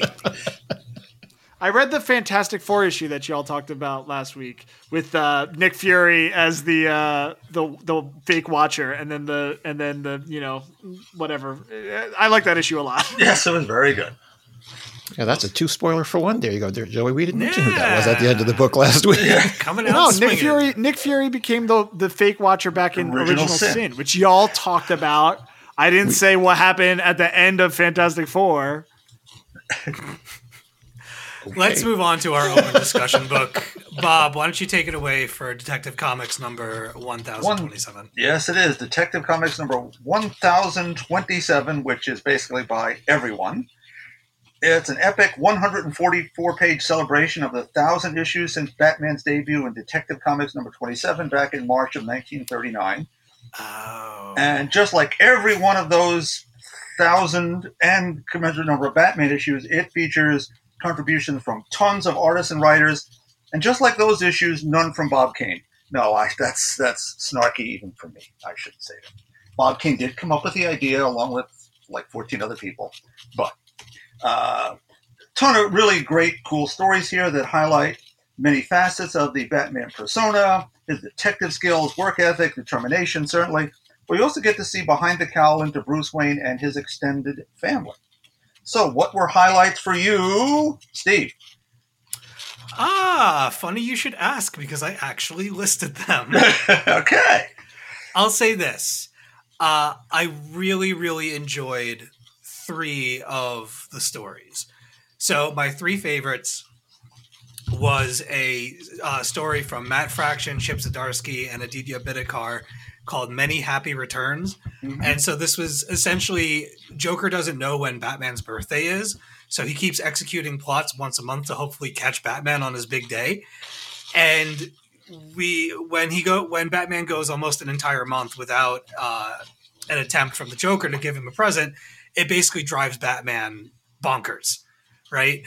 Um, it is sex criminals team doing Batman in this way that both celebrates the character and hardcore makes fun of some of his biggest tropes. And oh my god, I there's a panel in this comic where Batman is just screaming, "Give me my birthday present." I was I was rolling. It was so good. I really really enjoyed the story called Rookie, Yeah. which is uh, Greg Rucka, Rucka, yeah. Eduardo Risso, and Tom Napolitano. This was probably my favorite uh, in the book. Mine too. Basically, uh, rookie cop adjusting to life as an officer of the G- GCPD. Uh, this was, in my my mind, a not so sly middle finger to corrupt officers across the globe. And uh, I'd say that it's timely, but this stuff has been going on forever. So there you go. And uh, of course, of course, there's a story from Kelly Sue DeConnick, John Romita Jr., Klaus Janson, and Arif uh, Prianto called Four. And it's basically uh, Bruce put, puts one over on Mr. Steel, some corporate asshat who thinks that he rules Gotham with an iron grip. Uh, just a very clever short story showing you just how clever Bruce can be, uh, even when he's not donning the cape and cowl. I, uh, I I really didn't know where that one was going for a little bit, and, I, and I'll I won't lie, there was a lot of hype because it's Kelly Sue, and so I was like, finally got to that part of the book, and I was like, all right, I'm ready, cracking my knuckles, you know, put some eye drops in, let's go, and didn't really know where it was going, but it landed really strong for me, and uh, I enjoyed it quite a bit. Uh, most of the other stories, I some of them I, I enjoyed okay. Others there were at least two that I, I flat out didn't like at all. And um, you know, it's I'm not a big anthology person or or mixed bag comic person. Um, that's just not my style. So overall, though, very very uh, very cool way to celebrate Batman on his birthday of sorts. Yes. So that's Aaron. my big long take. Aaron, how about you? I actually ran out of time. I didn't get an opportunity to read this book, so I don't have anything to contribute. Yes, you always do. Don't say it. But I won't spoil it. Hey, Hey, alrighty, Joey. Ah, loving it. Go ahead. Uh, Spoil some stuff. Aaron, there's Aaron, there's a Jamal Campbell pinup in here Yes. that is spectacular. All right, I'm buying it now. yeah, and and it, it it'll make you if any of you out there don't already do this, it will make you ship Nightwing and and Batman all the more. The way that Campbell illustrates them looking into each other's eyes, I was like, I was like, there's an there's a palpable energy here. Night. But anyway, I agree with you about uh, Rucka and Riz- and Risso's story. Uh, I loved Gotham Central uh, way back when Mhm. Rucka and Brubaker were doing it. So this this felt like a, a, nice kind of return for Rucka to that style of storytelling. yeah, totally. Uh, Fraction and Zdarsky's story was crazy too. And like again, I had just read Zdarsky's Stillwater, and then I was like, this artwork looks so familiar. Where have I seen this before? and then I was like, God damn it, Zdarsky again. uh, yeah. God damn it, Zdarsky is my new like Bennett uh, or like Whitley. Um, but anyway, uh, the thing about these, I also really love Tom King and Walt Simon. Yeah, I love that one too. Um, that was an awesome Which one was that? story. Legacy. The one, yeah, Legacy. The one where like Doctor Phosphorescence is like, "I killed you, oh Batman." yeah, yeah, yeah. That one was cool too. I Um, forgot to list that one. I wonder if it's gonna play it all into Bat, Batcat? Batman, Catwoman, Yes. Batcat, which is supposed to be about like their future together. yeah, starting in Uh, December. like- yeah, Yeah. way back or way way forward. Anyway, I really like that story too. Um, the thing about these anthology series, I was thinking about this as, as you were talking, Steve. Like anthology series only work for a handful of characters. Um, the X Men, I've read so many X Men anthology books. Where like, but the thing about that is like, there's so many different characters you can do with that. So like, you pick up a uh, a, a X Men anthology series, and you would get like four different stories with four different characters. I think the only characters like over at Marvel that you could do like an anthology like solo book with is like Wolverine, obviously, blah.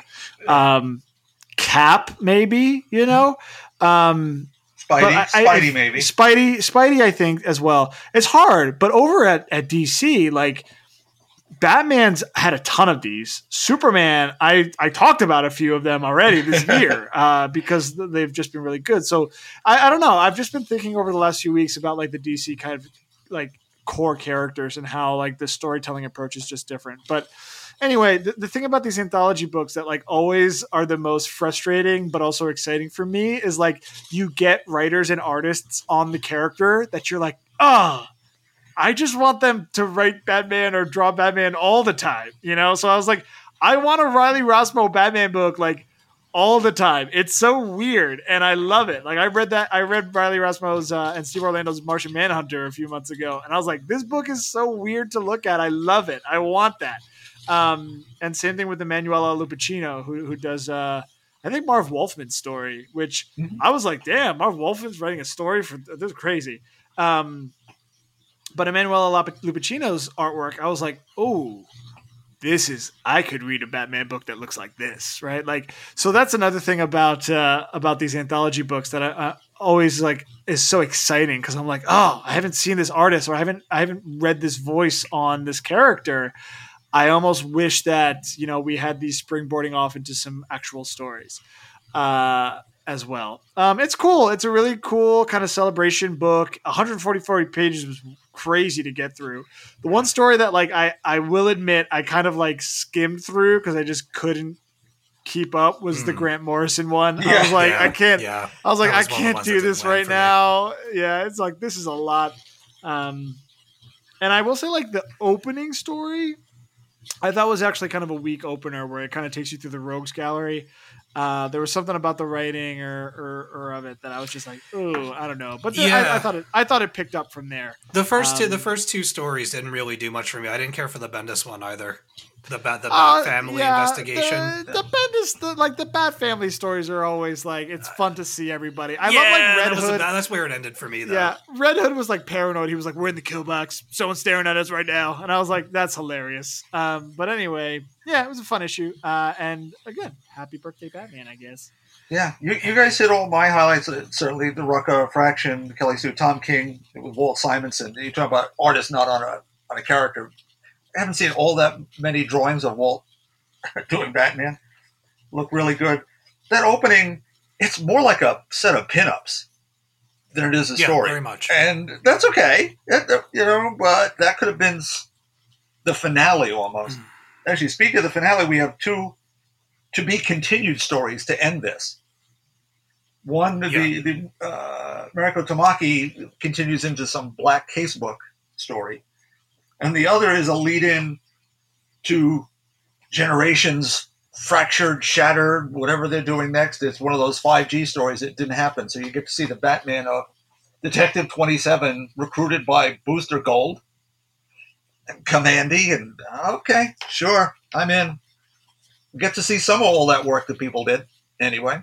But, Hmm. you know, this is the size of a trade paperback. So for $10, it really wasn't as bad as some of the other ones. Yeah. Yeah, and that, that's that's come from someone who, when I was a kid, the eighty-page giants, the the annuals, were a quarter. Oh, they were a quarter. God. But this is a Back nice in my day. back in the day. But th- this is a lovely presentation. You get you get a substantial book for your ten bucks. So Mhm. thumbs thumbs mostly up. I'm thinking, right? Yeah, sure. Yeah. Yeah, there are definitely some standouts in here. Absolutely. Absolutely. Aaron, you were going to say until I rudely interrupted. Well, no, I was gonna say I got it, I- and I actually did some. I, I didn't get a chance to read it, but it was interesting because I had seen a couple stories about it, and it was interesting that you guys all. I think it was, I, I think I heard read a couple other articles about people who didn't like the. There were certain stories that universally I saw that people didn't really cling to, so it's interesting that you guys are saying that. So basically, as I go through, I'm saying I'm not going to read those stories right away. Um, before we actually leave this book, I did write down a couple of questions that I have for the group. Okay. You ready? All right. Uh, which cover did you get, Bob? Andy Kubert, Okay. which is Uh, Batman with a big bat flying straight at him. All right. Uh, Joey, which one did you get? Digital. I don't have a comic shop, bro. Oh my god! It looks I the- got the one with Batwoman on the front. Oh. All right. It looks like uh, the digital one is the one that Bob talked about. Yeah, I think that's the A cover. Yeah. So one thing that that that first story, like you said, Bob, it's kind of like a pinup story. Does Batman have the best villains gallery? This side I of Dick, would- this side of Dick Tracy, maybe, but I don't know. Yeah, I I think uh, uh, um, Spider Man. Spider Man would be my next. I think Batman's got one over on Spider Man. I don't know, man. Batman for me, it's like everybody's crazy. They're all in Arkham. Like Yeah, it's but like all so uh, much yeah. fun. Yeah, totally. But come on, you got the octopus guy, you got the lizard guy, you got Octopus the Kingpin, Octopus Kingpin, guy, Kingpin, electric Punisher, guy, Lizard guy, guy, Fighting the friggin' puncher Mega Man guy. villains. Stilt oh, Man. Stilt Man, the frog guy, the whole scorpion dude. The There's old, a whole like gang of like snakes hanging out. Like it's crazy. Yeah. All right. Bat, no, Batman's way up there. There's no question about that. It is pretty top heavy to the the really big ones. Yeah. Uh, last great one, Wraith, right? Hmm. Uh, Court of Owls count, maybe. Uh, yeah. Okay. Yeah, I mean, I'm sure that they're in there. I don't know that I, I don't know that I would personally. When I think of Batman, I, I have to be honest. I don't think of Court of Owls Okay. uh, remotely. That, but that seems to be the the one thing from at least from um, Scott Snyder's Batman that keeps making its way into every representation of Batman in other mediums. Somewhere. it's cool. It's it's definitely an awesome concept. I'm glad that he's introduced it to you know to the universe. Um, I just I just don't think of it when I think of Batman villains. I don't say like my mind never goes Talon, for example. What about the designer? Anybody? He's not in there either. here's a, here's a corollary to your question, Steve. Let's let's say that we'll agree that Batman has, if not the greatest, it's a tie greatest rogues gallery in comics history. How come then we get so many gosh darn Joker stories and not enough that use some of those other ones at the same sort of level? Oops. Because- see? Yeah, yeah, I, I cannot Joker. agree more. yeah. Uh, podcast at talkingcomicbooks.com. Send us an email. Let us know. Yeah, your opinion on Uh, this. if who you like in the bad verse. Um, I got one more, and then we'll move on to news. Super, super quick. But uh, this is a question for people that are reading. I guess for Aaron and and for for Joey. In Batman proper, in Titans Batman right now, where are Damian and Commissioner Gordon? I've not seen them, unless I've missed them. Something's up with Gordon. I don't remember what specifically. I don't. I'm reading Batgirl, so I don't know. Bullock is the commissioner right now in Batman. What? Yeah. I just don't remember, and I've been reading Batman. Like I don't remember what happened to take him out of the out of the picture. Yeah, me neither. Damian is also MIA, and people were like, "I love this." Like someone tweeted out, like, "Damian is the clown killer," and Tynion like like Just goes, quote tweeted "Nope." that, and he was like, "Nope." Uh, because Damian's also missing. I'll look up Gordon right now and figure out where he's at. All right, sounds good. Sate my curiosity. Okay, Isn't, isn't Damian over in Teen Titans somewhere? is he? Uh, uh, because he's isn't he leading the, teen, the new Teen Titans? I have no idea. I think so. All right. If not, he should be. No, I'm actually Mm-hmm. I'm fairly certain he is. Yeah, I'm I'm 100 percent certain he's leading New Teen Titans, except for when he was snatched up into Legion of Superheroes into the future for a little bit of time, but I Oh, he got he that. got involved in all that. just for a little bit. All right. we ready to move on to news? News. Is this this must be a Sunday news because they're a very big newspaper. Yup. Do do do do do do do do. Breaking. Well, not breaking news really. This some of the stuff is is now old because every week is a thousand years long. JP Ahonen, friend of the show, birthday buddy of mine. Uh, I was born nine minutes before him on the same day in different parts of the world. There you go. Uh, his Belzebubs series. First, it was a twinkle in JP's eye, and then it became a popular web comic, and then it became a virtual band that you can actually listen to that I have vinyls of in my collection. Death metal, pretty awesome, pretty epic. And now Belzebubs is getting an animated series Congrats. how seriously like congratulations how crazy is that i was so excited by this news that i was so flustered when i was writing about it for joe blow that i took about an hour and a half on the article and i got in trouble so my boss was like dude where are you and i was like uh trying to get a quote and uh and i did i i I messaged uh, JP through Twitter and I was like, "Oh my god, what's going on? You got to tell me everything." So anyway, he told me a bunch of stuff, but um, at the end of the day, he says this. He goes, uh, "But to answer your question, uh, the series is definitely a go, and we have a good situation with funding. as the Finnish national broadcaster YLE is bringing in a big chunk of the budget. We're already rolling forward, and I'm writing scripts as we speak. What we're currently looking for is 25% gap funding, and of course, would want to see this go as global as possible right from the start, since the majority of our fans come from the US and Canada, South America, and Europe. Uh, Finland is approximately the sixth if you look at the top 10 countries from the social media stats. So, yeah, so basically, Modern Family meets the Addams Family meets uh, death metal. I don't know. It is an absolutely hilarious, hilarious comic. You should check it out. Uh, Belzebubs is all over Twitter and Instagram, and definitely follow JP Ahonen for uh, regular, not semi-regular updates to the comic. He has been extraordinarily busy with kids and putting all this stuff together and trying to recoup from the canceled tour for uh, the Belzebubs band and everything. But it looks like things are starting to turn around for him and things are coming up Milhouse.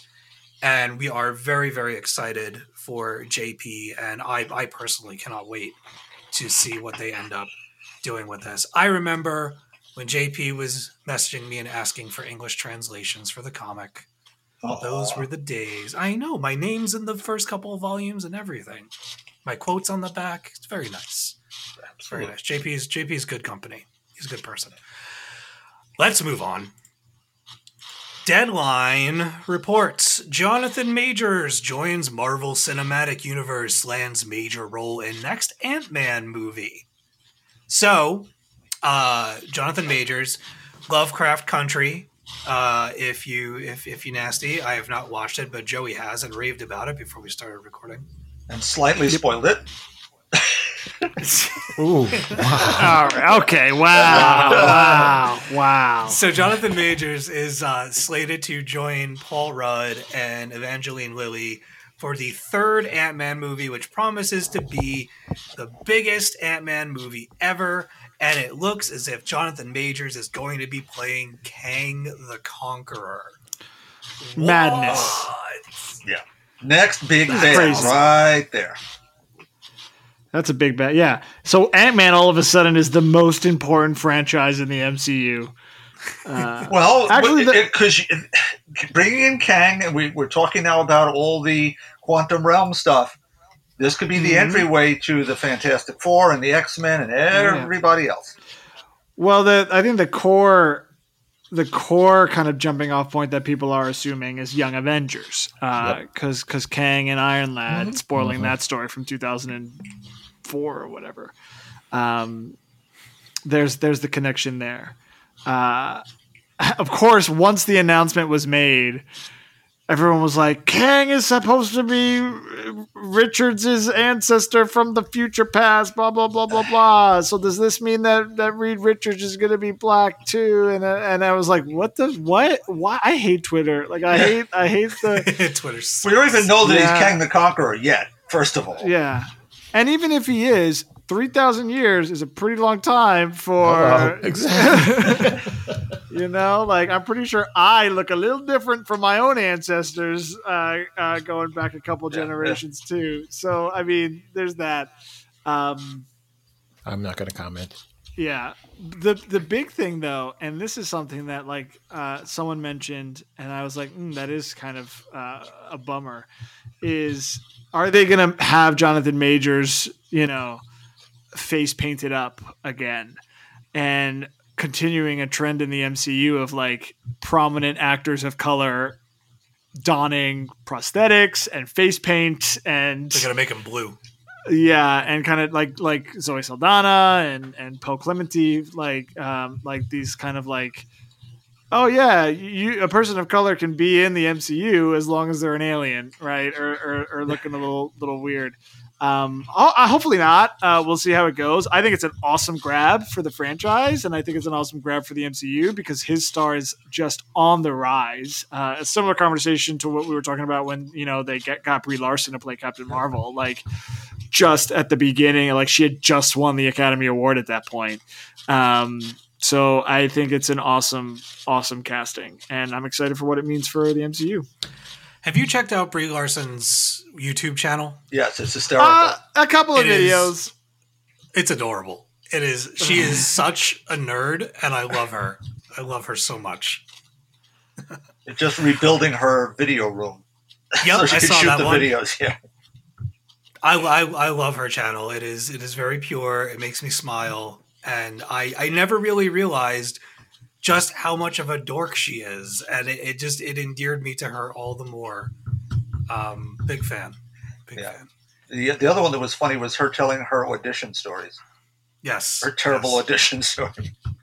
Have you seen? Uh, no, never mind. We're not going to get down that No. rabbit hole. Maybe maybe after the show. There you go. Uh, does anybody have any other thoughts for Jonathan Majors? No, I'm excited to see it happen. It's interesting because, like you said, we don't even really know 100% if he's playing King. So I'm just excited to see where it's going. I'm just excited to see forward movement in a Right. lot of these things. Yeah, It's been a while. My one extra would be the Kang thing gets so ridiculously convoluted, and that goes all the way back to Stan and Jack. Kang may or may not also be the relative of, or that person exactly, Doctor Doom, Rama-Tut, the Scarlet Centurion. I could have he could have his own supervillain team just with his the own aspects of his personality t- traveling through time. So Mhm. let's go for it. Let's do all of them.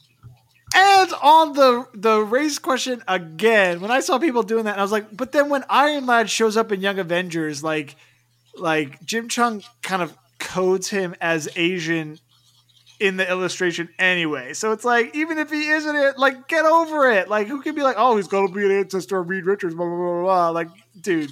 pfft. Anyway, continue. Go on, next story. Uh, all right. Yeah, it's amazing how um, likely to play translates to definitely going to play for some of these casting announcements. And it's instantaneous. Yeah, look, too. Keanu Reeves has been the Silver Surfer for about 20 years now. He's still not ever signed a contract to do a Marvel movie. Yeah. That reminds me, I got a he has a Kickstarter going around for like a three volume graphic novel series that I uh, from Matt Kindt that I really want to check out. But that's also coming out as a real book. That's boom, isn't it, Joey? Yeah. Yeah. Yeah. that's a little tricky because Boom was like, "Hey, help us kickstart this book," and everyone was like, "Wait a minute, Boom? Like you guys are an actual studio?" And they were like, uh, "Yeah, eh, eh, eh." We, we want to get more people into reading books. Yeah, that was there. Yeah, okay. Maybe.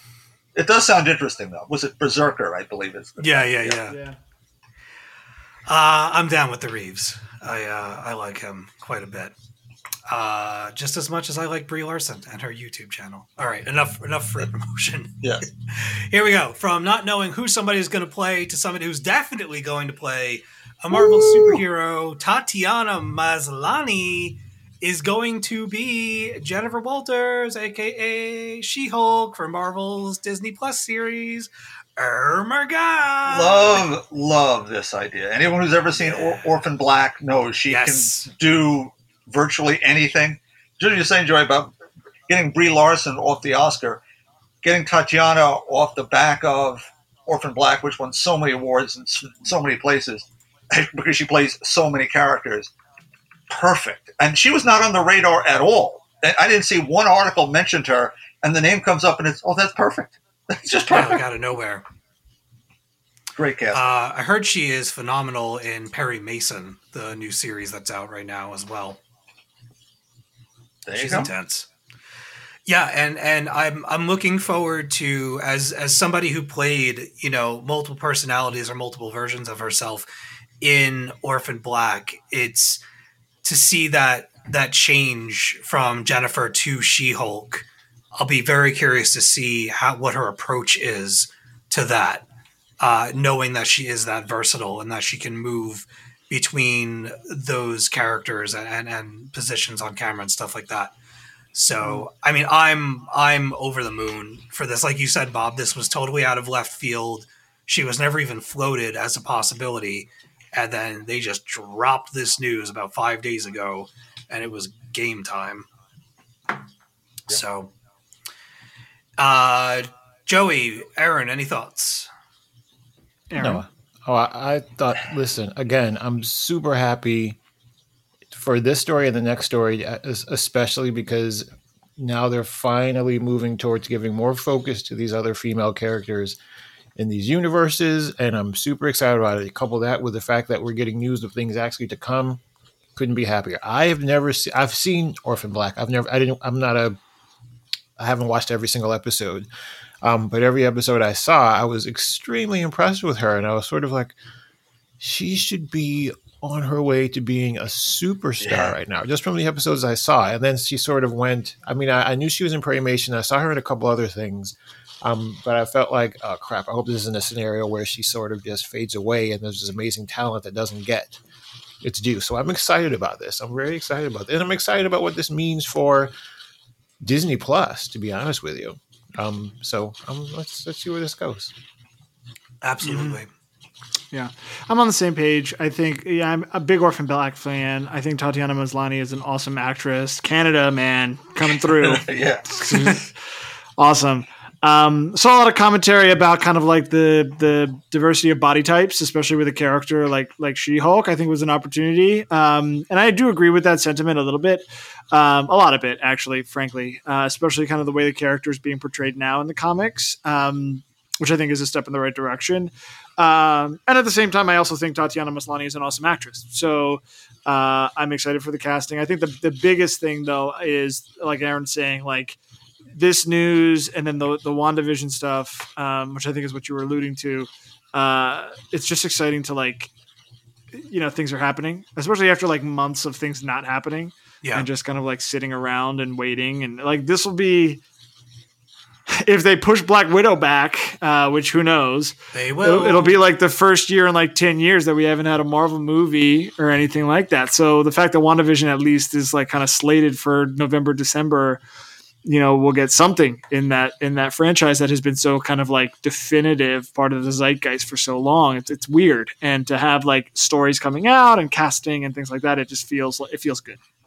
Yeah, it's kind of wild how like something that's been a part of your life for the better part of a decade, maybe more, suddenly isn't there anymore. I was just remarking to Bronwyn the other day about how it feels so weird to like I'm not comfortable still going to the theater. I've not been back. Uh, I don't know that I will go back for Wonder Woman or Black Widow if it comes out. I don't. I personally don't think either one of those movies is coming out this year. But um, I just, it's weird. It's weird to not have those things. So the idea that WandaVision is going to land this year uh, has me very, very excited. But we'll talk more about that in a little bit. Let's move on to the next story. Ms. Marvel, this is coming from Hollywood Reporter. Ms. Marvel finds directors and Pakistani Oscar winner and Bad Boys for Life filmmakers. So please excuse me for the names. I am so sorry. I did not read them before. this is these are going to be hard. Uh, Adil El Arbi, Bilal Falah, and Sharmeen Obaid Chinoy. That wasn't so bad. Uh, and Meera Menon are helping to bring Marvel Studios' first Muslim hero to the screen. So they've all been tapped to work on episodes of the series. Uh, like they said, they did uh, Bad Boys for Life. Uh, Meera Menon, uh, her credit or their credits include uh, episodes of The Walking Dead, The Punisher, Titans, Dirty John. I don't know what that is, uh, and Outlander. Oh, it's so good. Anyway, go ahead. Is it? I've never heard of it. Moving on. I'll talk later. Okay, okay. Um, yeah, New Jersey, uh, the New Jersey-based hero uh, broke ground as Marvel's first Muslim character to star in her own title, and she will become Marvel Studios' first on-screen Muslim hero. Um, you you know who Ms. Marvel is, you get it. So anyway, um, we. I'm definitely looking forward to checking out. I now have a, another reason to watch Bad Boys for Life. I bought the trilogy on Blu-ray when uh, For Life came out, and uh, we went back to the first Bad Boys, and that movie did not age well uh, in certain ways, and it made me very uncomfortable. But we're gonna we're gonna power through the second one, and hopefully the third one will be a pleasant surprise because it does look slick as hell, and I've heard really good things about it. So I am potentially very excited that this duo is going to be at the helm of Ms. Marvel. I think it's I think that they're potentially a fine choice. Absolutely. You, you, want this to come off sounding and feeling authentic to the Muslim American experience. So having all those folks on board, and I, I seem to remember it goes back a long ways now that both Sana Amanat and G. Willow Wilson had some consulting gig with this as well. hmm Very, very important news to me that, that we have that representation right here. Yeah, absolutely. Trying to see if their names are mentioned in this article anywhere. I didn't see it, but I, I, I didn't see it either. But it goes. Okay. This was first announced what a year, year and a half ago. So Yeah, and I mean, when you think about it, like we know how much Kelly Sue had input on Captain Marvel, Yep. and her involvement was mentioned like all but once, and then you know it was the PR machine doing everything else. So um, who knows? Well, I'm, I'm sure that we will find out at one point or another. I just the the very idea of Ms. Marvel getting her own show. I think a show is a great way to go for her as opposed to a film uh, as a way of introducing this character, her being able to interact with others, Brie Larson possibly showing up uh, for an extended cameo of some kind would be great. And like I said, the you know the Marvel Avengers game for for all the problems that I have with kind of the after campaign stuff, that story mode is phenomenal and has has done wonders for the Ms. Marvel character.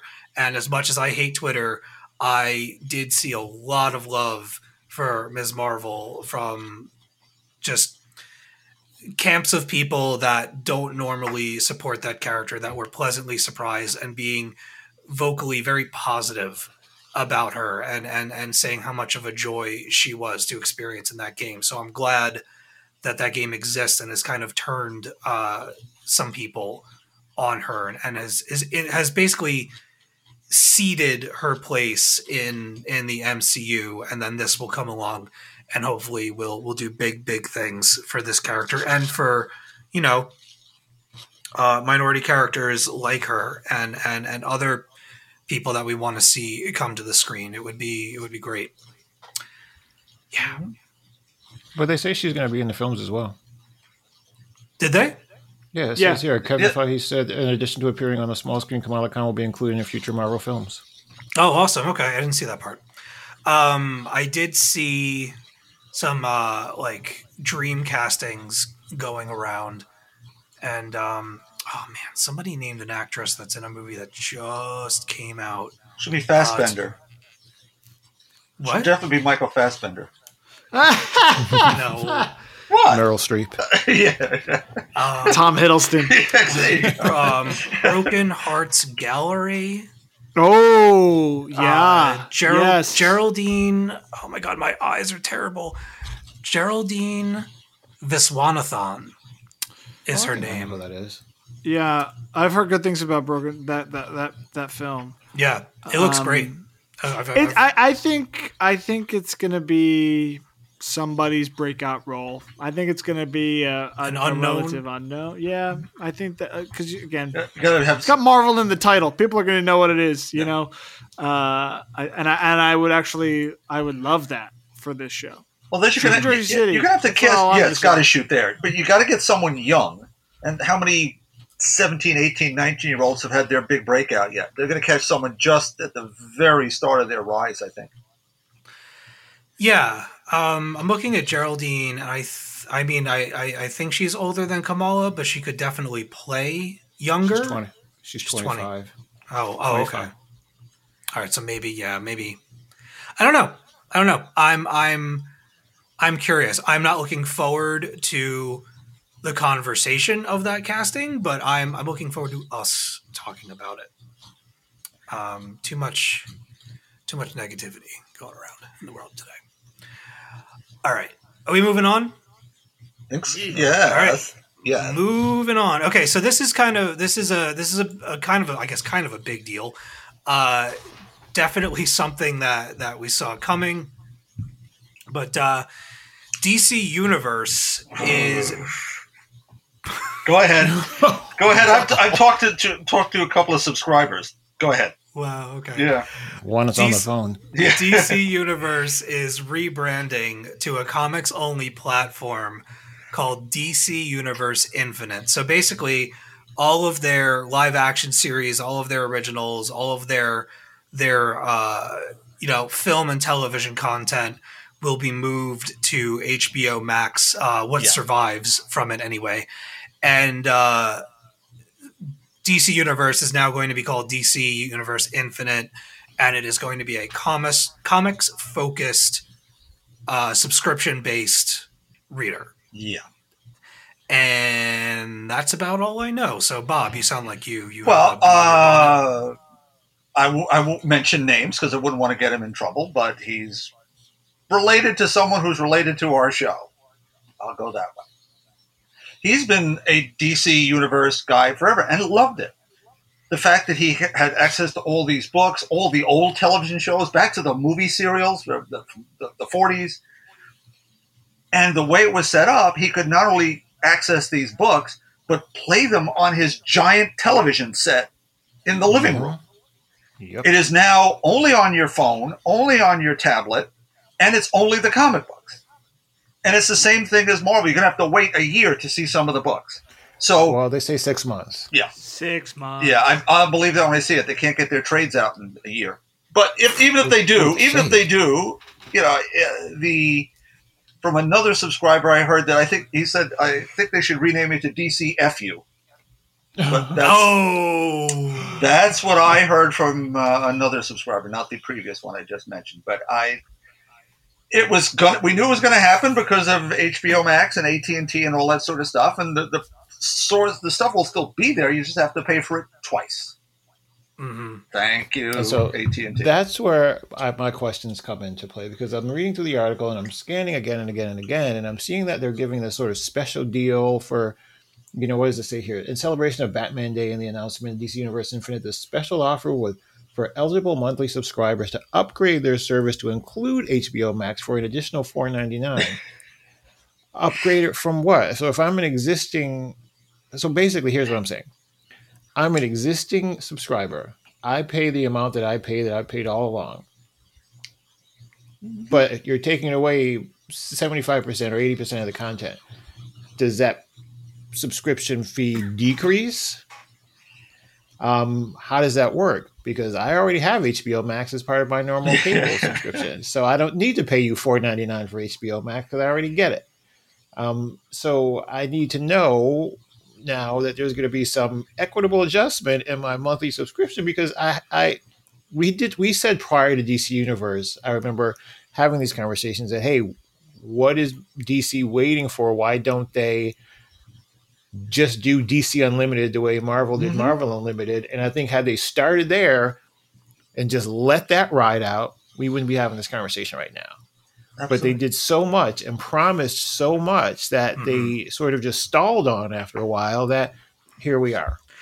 Yeah, it would have been much easier for them to set this up as a comic service. And then once HBO Max was ready to launch, they could have either rebranded or just said, hey, we're going to, you know, extend the plan that if you mm-hmm. want to lump this in, this is where that stuff is going to be now.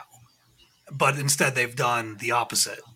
And it feels weird. It's like, bait and it's like switch. every article I've read, basically. It's like every article I've read over the past several weeks has been like DC Universe was a dead man walking from day one. It's like you knew this was going to happen then. So people inside the, the, you know, those four walls knew that this wasn't something that they were going to ultimately put a lot, too much effort. There was going to be a threshold there. You know, once they hit that threshold, it's like, okay, that's it. We're, we're not giving any more. And then the AT&T thing happens. And of course, you know, so I, I, I need more information as a subscriber. I need more information to know what what I should expect because you're not going to make me pay the same amount for eighty percent less, and then expect me to be happy about it. Were you paying without? I don't know. You may not even know. I, I think Marvel's what ten dollars a month, Somewhere like that, nine nine or something like right? that. Yeah. So what was what was the DC Universe app? If you don't mind me asking. So actually, I just it's interesting because I just looked because I pay it via PayPal. I just looked while we were uh, reading this before, and apparently the last my last payment was eight dollars and forty five cents. okay, so reasonably the same, but you got all that extra content. Correct. So they may Again, be thinking, I "Oh, look, it's we're just giving you what Marvel does, and we're still a dollar fifty under them." You should be happy. Bullshit. I, I Bull- don't disagree, but I think that's their corporate thinking. Nope. Bullshit. You should have just get, if you just given me that out of the gate, I would have been fine. Yep. But no. Yeah. You, you, Yeah. Equitable adjustments.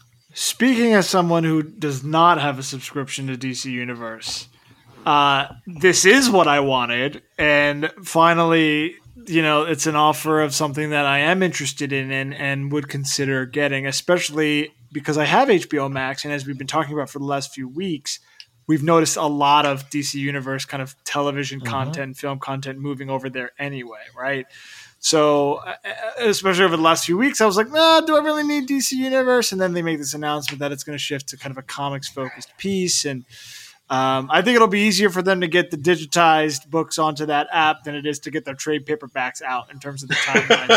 Let's hope. Um, but you know, it is something that I would consider as a new subscriber, as someone who doesn't have that kind of coming from. Which, again, not to take anything away from the very real kind of concerns that, that y'all are expressing right now, and it is totally messed up. And uh, and we talked about how like why didn't they do a legitimate digital comics library from the jump? Um, but in the same way that Marvel Unlimited has given me the opportunity to go back and read and become familiar with characters that I never did before, perhaps this could be that for me for DC, especially since their whole publishing, real life publishing stuff has been such a fiasco over the last few months anyway. I might just be like, give me DC Universe, Marvel Unlimited, and I'll be able to like, read everything I want, even if it is six months late. It doesn't matter. Um, so I would consider it. I don't know if I made a decision yet, but um, as a new subscriber, it would be something that I'm interested in. I can honestly say that as I probably have dipped more into the DC backlog in history than I ever would have before having DC Universe. So as a, as a new subscriber, I would absolutely, if that is something you're interested in doing, I would absolutely do that because in just scrolling through, I'll be honest, there are things that I found that I didn't even know had been published. I found a Vixen book that was written by G. Willow Wilson that I had no idea you know had ever been written and it was excellent. It was really really excellent. Um, so you know and that's there. Um, on the positive side again the one of the one of the the issues that i have had with a comic book um, part of this is unlike with with marvel it is six months. Marvel unlimited is six months. They're about six months behind. And every now and again if you're paying attention they slip some things in that are new that most people don't even see but i've, I've caught a few here and there that are same day or as publishing. Um, DC Universe is about a year behind right now in terms of new things that come out. So, okay, if you're going to close that gap a little bit and allow me to uh, sort of sit back for a few more months and then, you know, take advantage of being able to catch up on recent runs that way, like if I have to wait, like I'm not reading um Joker Wars. But if I have to wait a year to read Joker Wars, I'm probably not going to read it. But if it comes out in six months or something, when you know, similar, where we're still seeing sort of the the aftermath of it Yeah, in the current absolutely. sort of history, then I'll probably go back and sort of wrap it up or jump onto it and sort of get engaged that way. Um, that tends to be what happens with me in Marvel Unlimited. So there's some value there. Um, I, I I do have a little bit of an issue with that 4.99 per month thing though. But in any event, um, as a, as a new subscriber, I would recommend it. I really would because, it, like I said, there's there's a lot out there. They say what 24,000 books are going to be out there. Yeah. So yeah, I would say do it, but yeah, you gotta you gotta clean up your house there first and let let your existing uh, residents know what's happening. Are we are we being evicted and moved to other rooms or what's happening? Yeah, you get you get the, the, the front bedroom and that's it. You can't use the rest of the house anymore. Apparently, apparently. Yikes! All right, good stuff. Lots of opinions. DC Universe, long may it reign. Moving right along. Harley Quinn, finally renewed for season three. Huzzah! yeah. Where is it going to be though? Is it going to be on the app? It's probably going to be on HBO Max. Yeah. It's it's going to be on Max. It's going to be Yeah. HBO Max. Yeah. Uh, as someone who has seen four episodes of Harley Quinn, I'm looking forward to this. As you should. Bob, be. I know that you're a big fan of the show. What do you think? Yeah, uh, I've only seen probably five episodes. Though they were showing them here for some reason on regular cable. They're on Sci-Fi. Yeah. Uh, edited to a little bit, cleaned up a little bit, but still rather grown up. They showed them really late at night. it's hysterical. It is it is Harley, but it's also a satire of Harley and a satire of comics in general. And it's for those old enough to remember Adult Swim and when Yep. things like when the Cartoon Network were doing all their nutty stuff and Space Ghost and Harvey Birdman, Attorney at Law. This is that, and it's had too many drinks. it's rather raucous. It's a lot of fun. Just wherever it's going to play, watch it. I like that. I like that uh, the description. That's great. Okay. It's very accurate. that too. Man, I love that some of that Adult Swim and like Liquid Television stuff, heavy metal, so good. Aeon Flux. Oh. Aeon Flux. Aeon Flux was so brilliant, and the movie was so terrible. Yeah, I do. I, I do own the movie, but you know, I, I got it for three dollars at Savers. So what do I? I wouldn't have paid full price for it. Oh, that character with the the feet hands. Yes, no, that was- thank you. That was very disturbing. No, thank you. Uh, anybody else got any love for the Harley Quinn? I haven't started yet, but um, Carolyn's been doing a watch of that as well, so I told her I would, I would watch along with her. It's a ride. I'm curious. It's a I'm ride. curious It's, because it's, Harley uh, Quinn is. Go ahead. I was, I was going to say Harley Quinn is. I've never really been a big fan. I don't dislike her. I don't mean to say it that way. I've never really been enamored with her like everyone else. But I, I keep seeing so much positive buzz around this show that I'm like, okay, let me give it a shot. I when I first tried watching it, I was really, really thrown by the language. The vulgarity. Yeah, like I, kn- I knew that it was rated R, and I knew that there was going to be profanity, but it just there was a lot of it up front, and for me, it felt very try hard at the start. But the more like, and I didn't finish that episode. To be fair, like I, I straight up stopped watching it. Uh, but having gone through the episode and watching more of it, and you really start to get to see the framework of it basically making fun of the Batman universe in one way or another. And it's it's a great empowerment story and it's a it's a really great way to laugh at all of the silly stupid shit that you have either read or thought about when it comes to the Batman universe and how ridiculous it is and, and mostly some of its villains. Um, and like I said the characterizations of the villains is straight up hilarious. Uh, Bane is incredible, so good, and I love Frank, the giant Venus Yeah, flytrap oh, plant. yeah, well, you know, me being a little shop guy, yeah, that hit me right away. That's their tribute to, to Audrey, certainly. so so so so so good. Aaron, well, on the Har- on the Harley thing, that show though, again, it's a it's a little further out. It's definitely channeling the Amanda Conner Jimmy Palmiotti run. We're definitely in that sort of Yeah, absolutely. yeah, and that one, we were lucky enough to have the two of them on just before that launched, and uh, their their Harley is what everyone now sees as Harley, but their their little run had really had some heart to it in the middle of all the poop jokes and all the weird stuff going on. You still really cared for Harley. It wasn't just bang someone over the head with a sledgehammer and laugh about it. There was there was some real stuff. She created her own little family in her Coney Island Waxworks Museum, animal sanctuary, amusement park place, and it was was rather charming in a in a ridiculously profane way. you know, I think you just hit the nail on exactly why I think for me Harley is is challenging as a character because she can be on one side full on just comic relief. You know what I mean? Just full on just flat out comically. But then on the other side she can be like murderous, you know, like sociopathic, you know, like like serial killer type. Yeah. Yeah. Uh, Am- So- Amanda and Jimmy's run, she was not a homicidal. She was trying to get away from this. She'd broken up with the Joker, sort of the way the movie is. hmm and she did some stuff. I mean, she'd get into scraps, certainly. And when people annoyed her, she had a giant scatapult on her roof and would throw animal poop at them, Oh, okay. including the DC offices. She splattered their whole building Yikes. just because. we had to get rid of. She had 500 rescued animals. She she rescues animals in her building, and it got to be rather uh, ripe. So her, so her, so her, so her uh, tech guy built her a scatapult on the roof, and she would just fling it into the East River.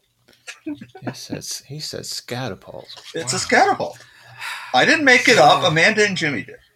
So many things. Delicious. All right, we moving on. Yes.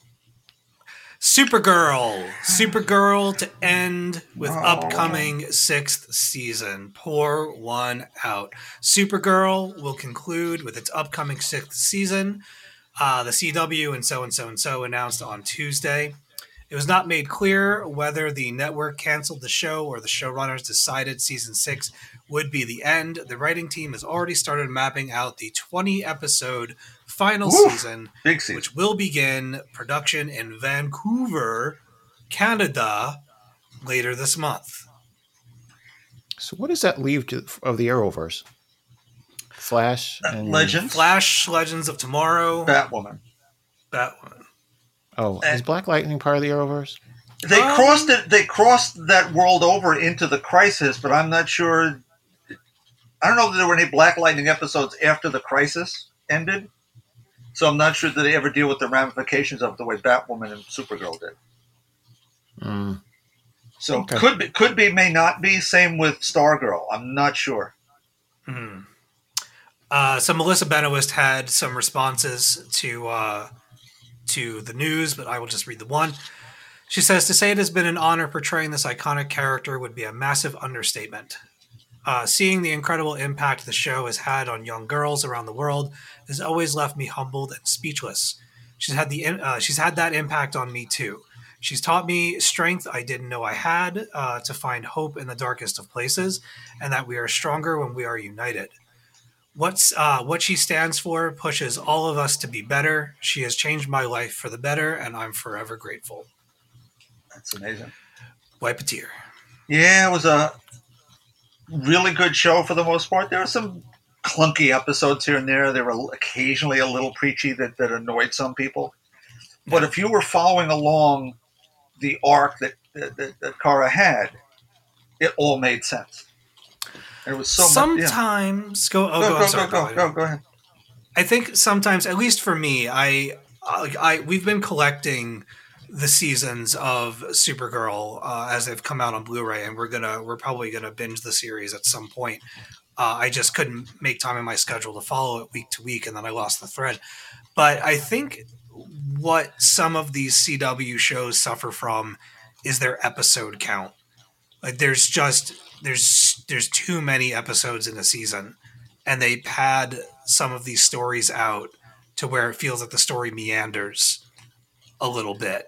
Um, from what you've said, Bob, I mean, they always end up bringing it back around and delivering some really stellar episodes. I just think for me, if you run into a bum episode and you have to wait another week to watch another one, it's harder to make the time to go back as opposed to if you just have it right there and can just move on and and pick up the thread. Does that make sense? Yeah, I think it is. It's emblematic of the way television is made today, as opposed to the way it was made years ago. Mhm. Everything has to be connected into a larger story. So, not not some of the network police shows. Not. I mean, they're just programmers, and it's the murder of the week or the whatever it is of the week. But a lot of the genre shows, particularly, are all as if they're an old movie serial. You're getting an hour chapter of this 13 part story. Yeah. If you're invested in this story, boy, you've got a great season ahead of you. If you, as you say, Steve, come into a bum first or second episode, you may check out and then just check out for the next 11.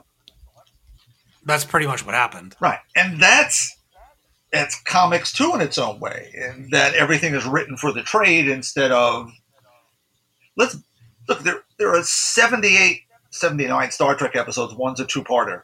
They're cobbled together from the original pilot. Some of them reference other episodes or other things that happen, but they're all standalone. You in essence can watch them in any order you feel like. Mhm. And so when shows like that in the old days were sold to syndication, a lot of shows that weren't hits, as Star Trek was, and even things like Batman, had were, were still on the air forty years after they were on because it didn't matter. shows that are all interconnected, and in this case, interconnected to other shows.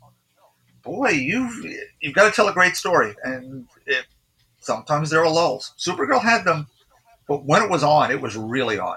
The stories about aliens and alienation, people, the way they addressed the other, in this case, using aliens, literally, were powerful things. The, the shows with J'onn J'onzz and his, his, his father, who, was wonderfully played by Carl Lumbly, who had played the Martian Manhunter in the Justice League cartoons.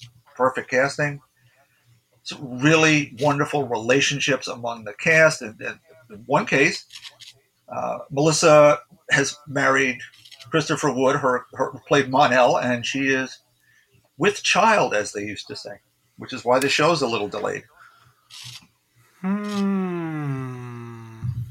So I read. Well, part of the reason why you know I think it was in the '90s. This whole idea of having these connected stories happen is because it they felt like it.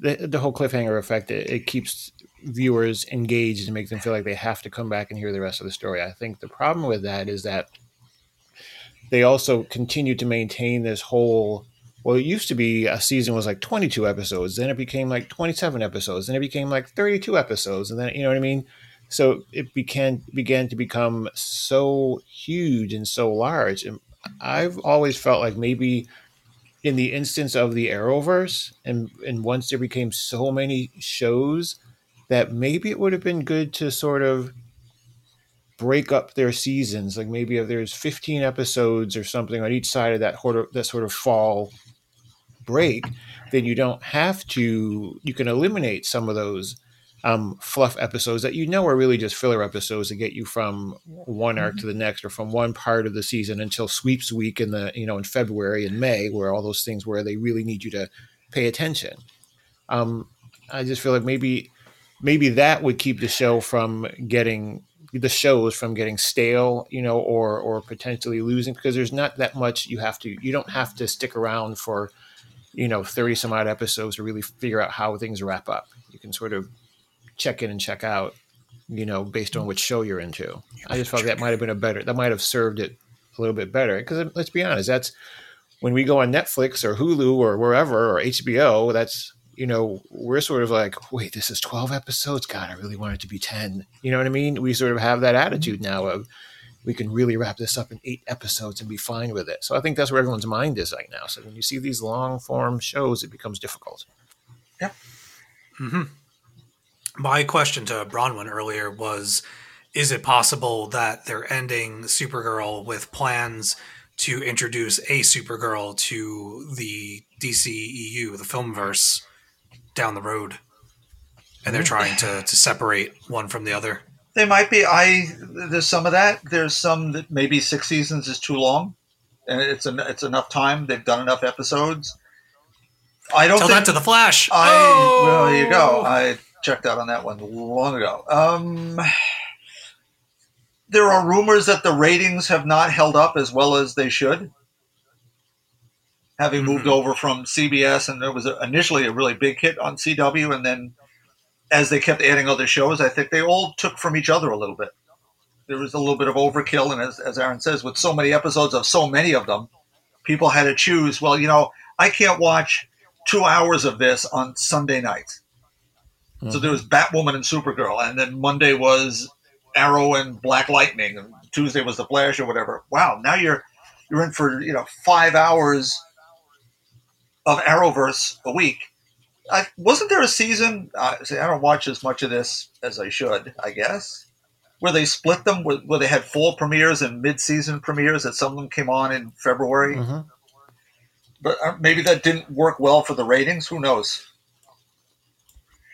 Yeah, I think they would just do like the, the a lot of shows start doing that whole fall finale and you know and fall premiere and winter whatever we call it. Yeah. yeah. But there's these sort of demarcation lines in between, and maybe that was designed to sort of psychologically convince you that there was you know it, it was not as big as it was as it really was. But yeah, I don't. I just, especially with the Flash. Like I enjoyed the Flash. Don't get me wrong. I enjoyed the Flash those first couple seasons that I Oh watched. yeah, I had fun with that show too.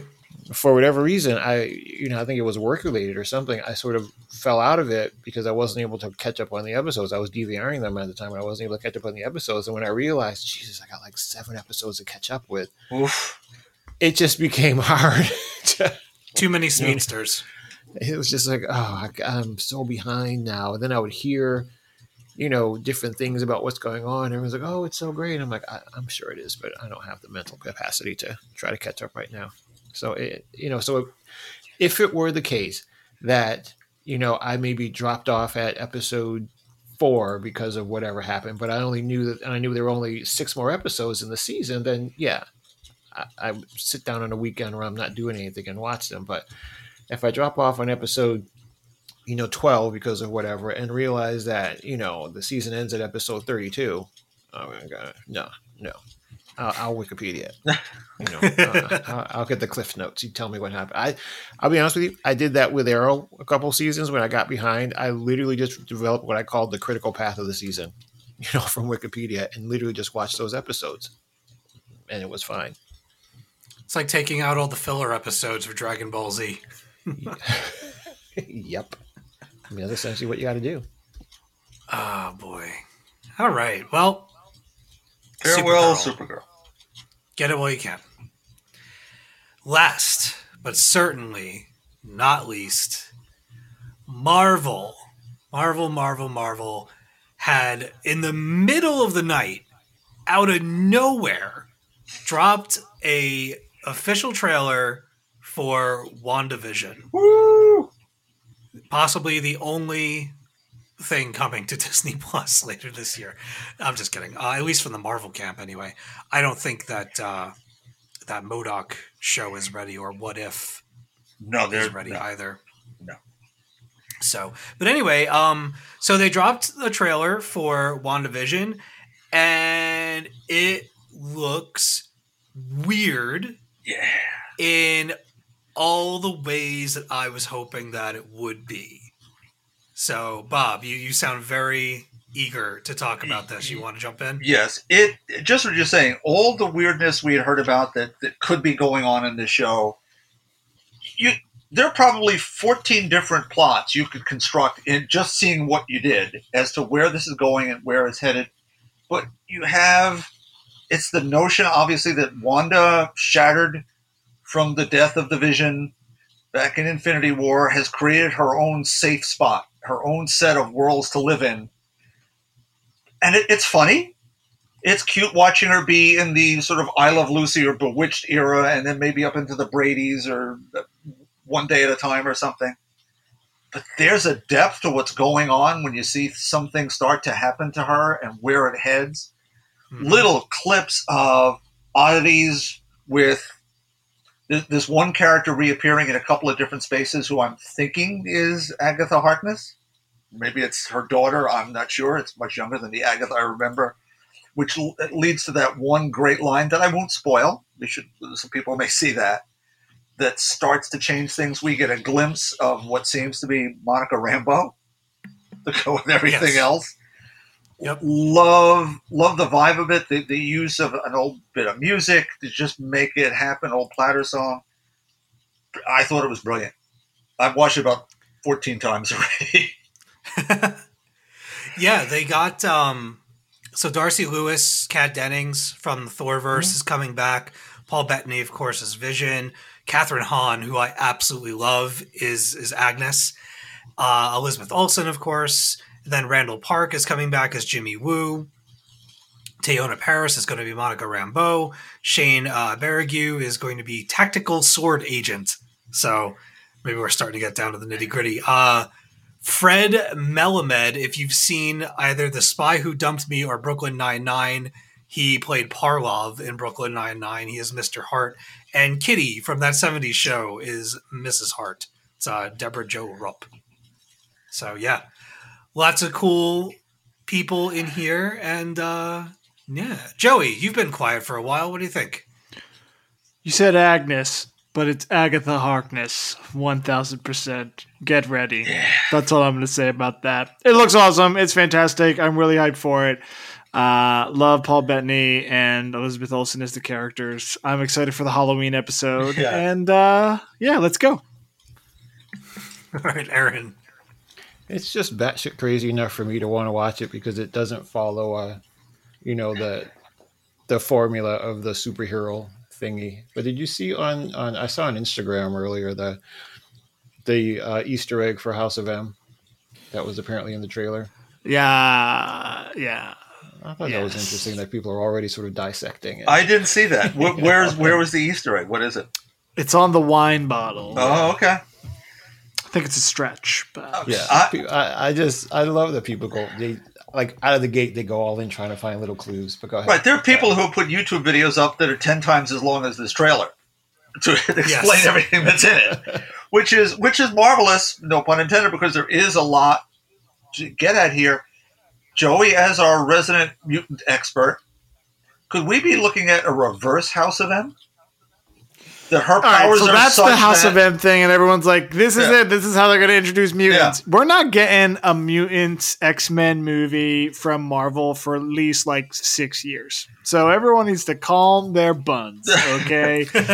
uh, WandaVision, I think, is more likely to to bring Viz back to the MCU in some way, or at least the opportunity to have him be revived and set up the multiverse for Doctor Strange. That's what you're going to get from this. If you think at the end of WandaVision, it's going to be like, hey, bub, I'm the best at this. Oh, no, no, no. Like, absolutely not. Like, no way, Jose. But some ex- some all. use of her powers triggers mutants that we would then see six years from now. I don't buy it. I would love it, but I don't buy it. I think that people just really want things to move very quickly, and uh, no. Okay. So the only reason why I'm going to push back on that is because I honestly think they absolutely believe. um, Okay, let me just be clear. I don't think you're going to have a full on. You're not going to have Wolverine or anyone else popping up at the end of it. But I think the studio absolutely believes that most people think exactly like that. There's not going to be anything related to this. And I think at the last year they're probably going to be like, "Bam, let's just throw something in there." It'll totally be something they made up that afternoon while having lunch and said, "Hey, let's film this real quick and throw it in there." But I think they just want to wet people's whistles. I, I think something something somewhere is going to happen that they're just going to want to wet people's whistles and engage them. And then you're right, it'll be you know 2028 when we finally get the movie that actually premieres. So I don't know. It's a lot of wetting of whistles, man. Yeah. Hey, we could also help set up the young young Avengers here too. Yeah, no, look, I'm down. I'm down for just about anything that this show can throw at us. Yeah. I am starved for some Marvel content at this point in the year, so let's go. With you. With you 100%. Hey, if there's no Black Widow movie, this could be the only Marvel content of the year. It's true. Sad. I totally forgot about the Black Widow movie. Absolutely. Come on, man, family. All right, that's it. We're done. Right? Yeah. Nope. Nobody else? Nothing? Good. All right. Fantastic. Let's talk about the books coming out this week. Uh, Bob, what are you picking up? Fantastic Four Antithesis, because I pre ordered it. I will hope that the second issue is better than the first. It was underwhelming. Wicked Things number five. Black Magic number 14. And I guess I have to take a shot at the Immortal She Hulk. Yeah. Okay. Yes. Yes. Uh, Joey, what do you got? Uh, Immortal She-Hulk, X of Swords creation. There's a new graphic novel from Boom called Seen. Um, this is going to be a new graphic novel series highlighting kind of, um, you know, trailblazers from marginalized communities, uh, marginalized communities. So I think that this is a new series of graphic novels. The first one is about Edmonia Lewis, a woman who changed America during the Civil War by becoming the first sculptor of African American, Native American heritage to earn international acclaim. This is by Jasmine Walls and Bex Glendining. Uh, sounds cool, and it should be the first in a series. Um, I'm also going to go back to 2019 in lieu of, of recent events. There was a graphic uh, novel called Becoming RBG, Ruth Bader Ginsburg's Journey to Justice by Debbie uh, Levy, that came out in 2019 that we missed. And um, just, you know, to honor her and, and her impact, I wanted to go back and do a little reading. Uh, so I'll pick that one up as well. Absolutely. Aaron. So I think Aquaman 63 comes out this week, does it? Yep. I think, and Justice League Dark number 26. I'm also going to pick up Black Magic number 14. I'm going to go back and say y'all should be reading Justice League Dark. I'm just saying. um, I think Bliss number three also comes out. Yes, it does. So yeah, I'm going to grab that, and then I'm also going to pick up the FF Antithesis um, because you know how I am. I just I, I want to see where this is going. I don't want to give up on it right away. I think Juggernaut number one. Uh, I'm going to say Ten of Swords creation. I don't know. One of us will have gotten the it right. um, and then Shadow Service number two. I talked about that a book a few weeks ago. So I'm going to see how that goes, where that goes. Cool. Very cool. Uh, I'm picking up Suicide Squad number nine. I believe there's a new Sabrina coming out this week. Yeah. So new uh, new Sabrina from Kelly Thompson. Uh, Wynd from James Tynion number four is coming out. Uh, and I also have Wicked Things, Bliss, Immortal She Hulk, uh, X10 of Swords, and Black Magic on my list as well. And then I have to add Hellions number four and that Empire Avengers stuff because money. Yeah, man. Yeah, man. Now, let me also say that this week the previews should be in your local store. Do your store owner a favor and go through the previews and let him know what you want to get so he can help out with his orders because it's really tough right now. Hmm. Does anybody have any closing statements before we get out of here? Any birthdays? No, we did we did those. We're all done with birthdays for a while. All right, nobody has birthdays anymore. I'm sure it's someone's birthday. I'm sure it is. Happy, happy birthday, to them! Yeah, Happy Yeah. birthday! If it's your birthday, happy birthday. It's your birthday. we, we've reached. Give me my birthday present. we've reached the There's end my of this cake, week's edition Sorry. the Talking Comics podcast. As always, you can send us your comments or questions through our email podcast at talkingcomicbooks.com. We are also on Twitter at Talking Comics. We've also got talkingcomicbooks.com where you can find reviews and features from our fantastic, wonderful, really, they're great. They're our, our contributors. Also, if you like this podcast, you might want to go and check out Talking Valiant D&D Adventure. And of course, the ladies of Valhalla, who just this past weekend recorded a whopping four hours of Twilight content for you to consume. I was there for most of it. It was a riot. I So- hear it's something special. Uh, let's see, where was I at? Um, Ladies oh, we're at the part Valhalla, where I, s- yeah. where I say, Bob, where can our listeners find you? Old fashioned email, Bob Reyer at talkingcomicbooks.com. Joey, At Joey Braccino. Aaron. The bottom of a vodka bottle. Oh, At Aaron J. Amos on Twitter. Rim.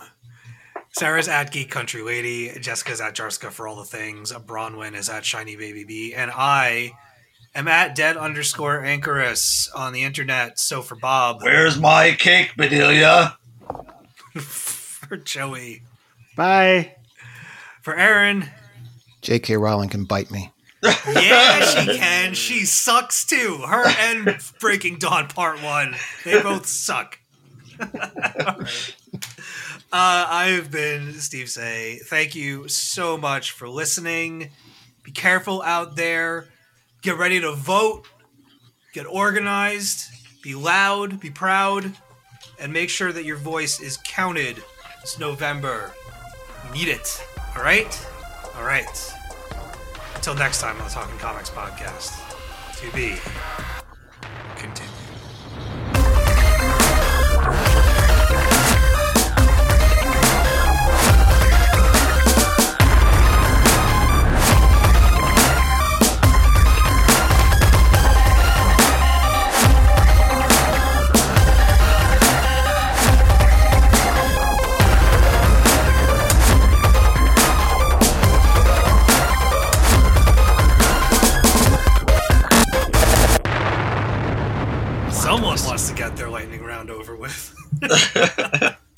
I read s- I read some cool stuff. Thank you, Bob. Thank you. Anybody else? Anybody? Come on. Have at it. Wow. Oh, ow. Wow. Wow. This is a this is a this show this is a this is a bad show so far. I'm just kidding. It's fine. For you, maybe. listen, listen, everybody, everybody listening at home, we're all very strung out. It has been a long, long week. Uh, it's been a long year, and and I think it's it's been taking its toll. And you know, we try not to bring too much of that stuff to the podcast, but every now and again, it leaks through. And I think this is the week. This is the week Well, where you can tell. I will say, I will say. With that being said, this is still the best time of my week. So, just Oh, yeah. Aw, Yeah. Absolutely. I mean, Steve, the rest of us seem to be okay. I don't know what, what's going on. Steve, what you the should do now? Hulk. Spoil some, spoil some stuff. Immortal That's what you need to do. That'll put Joey away. I'll do my own damn lightning.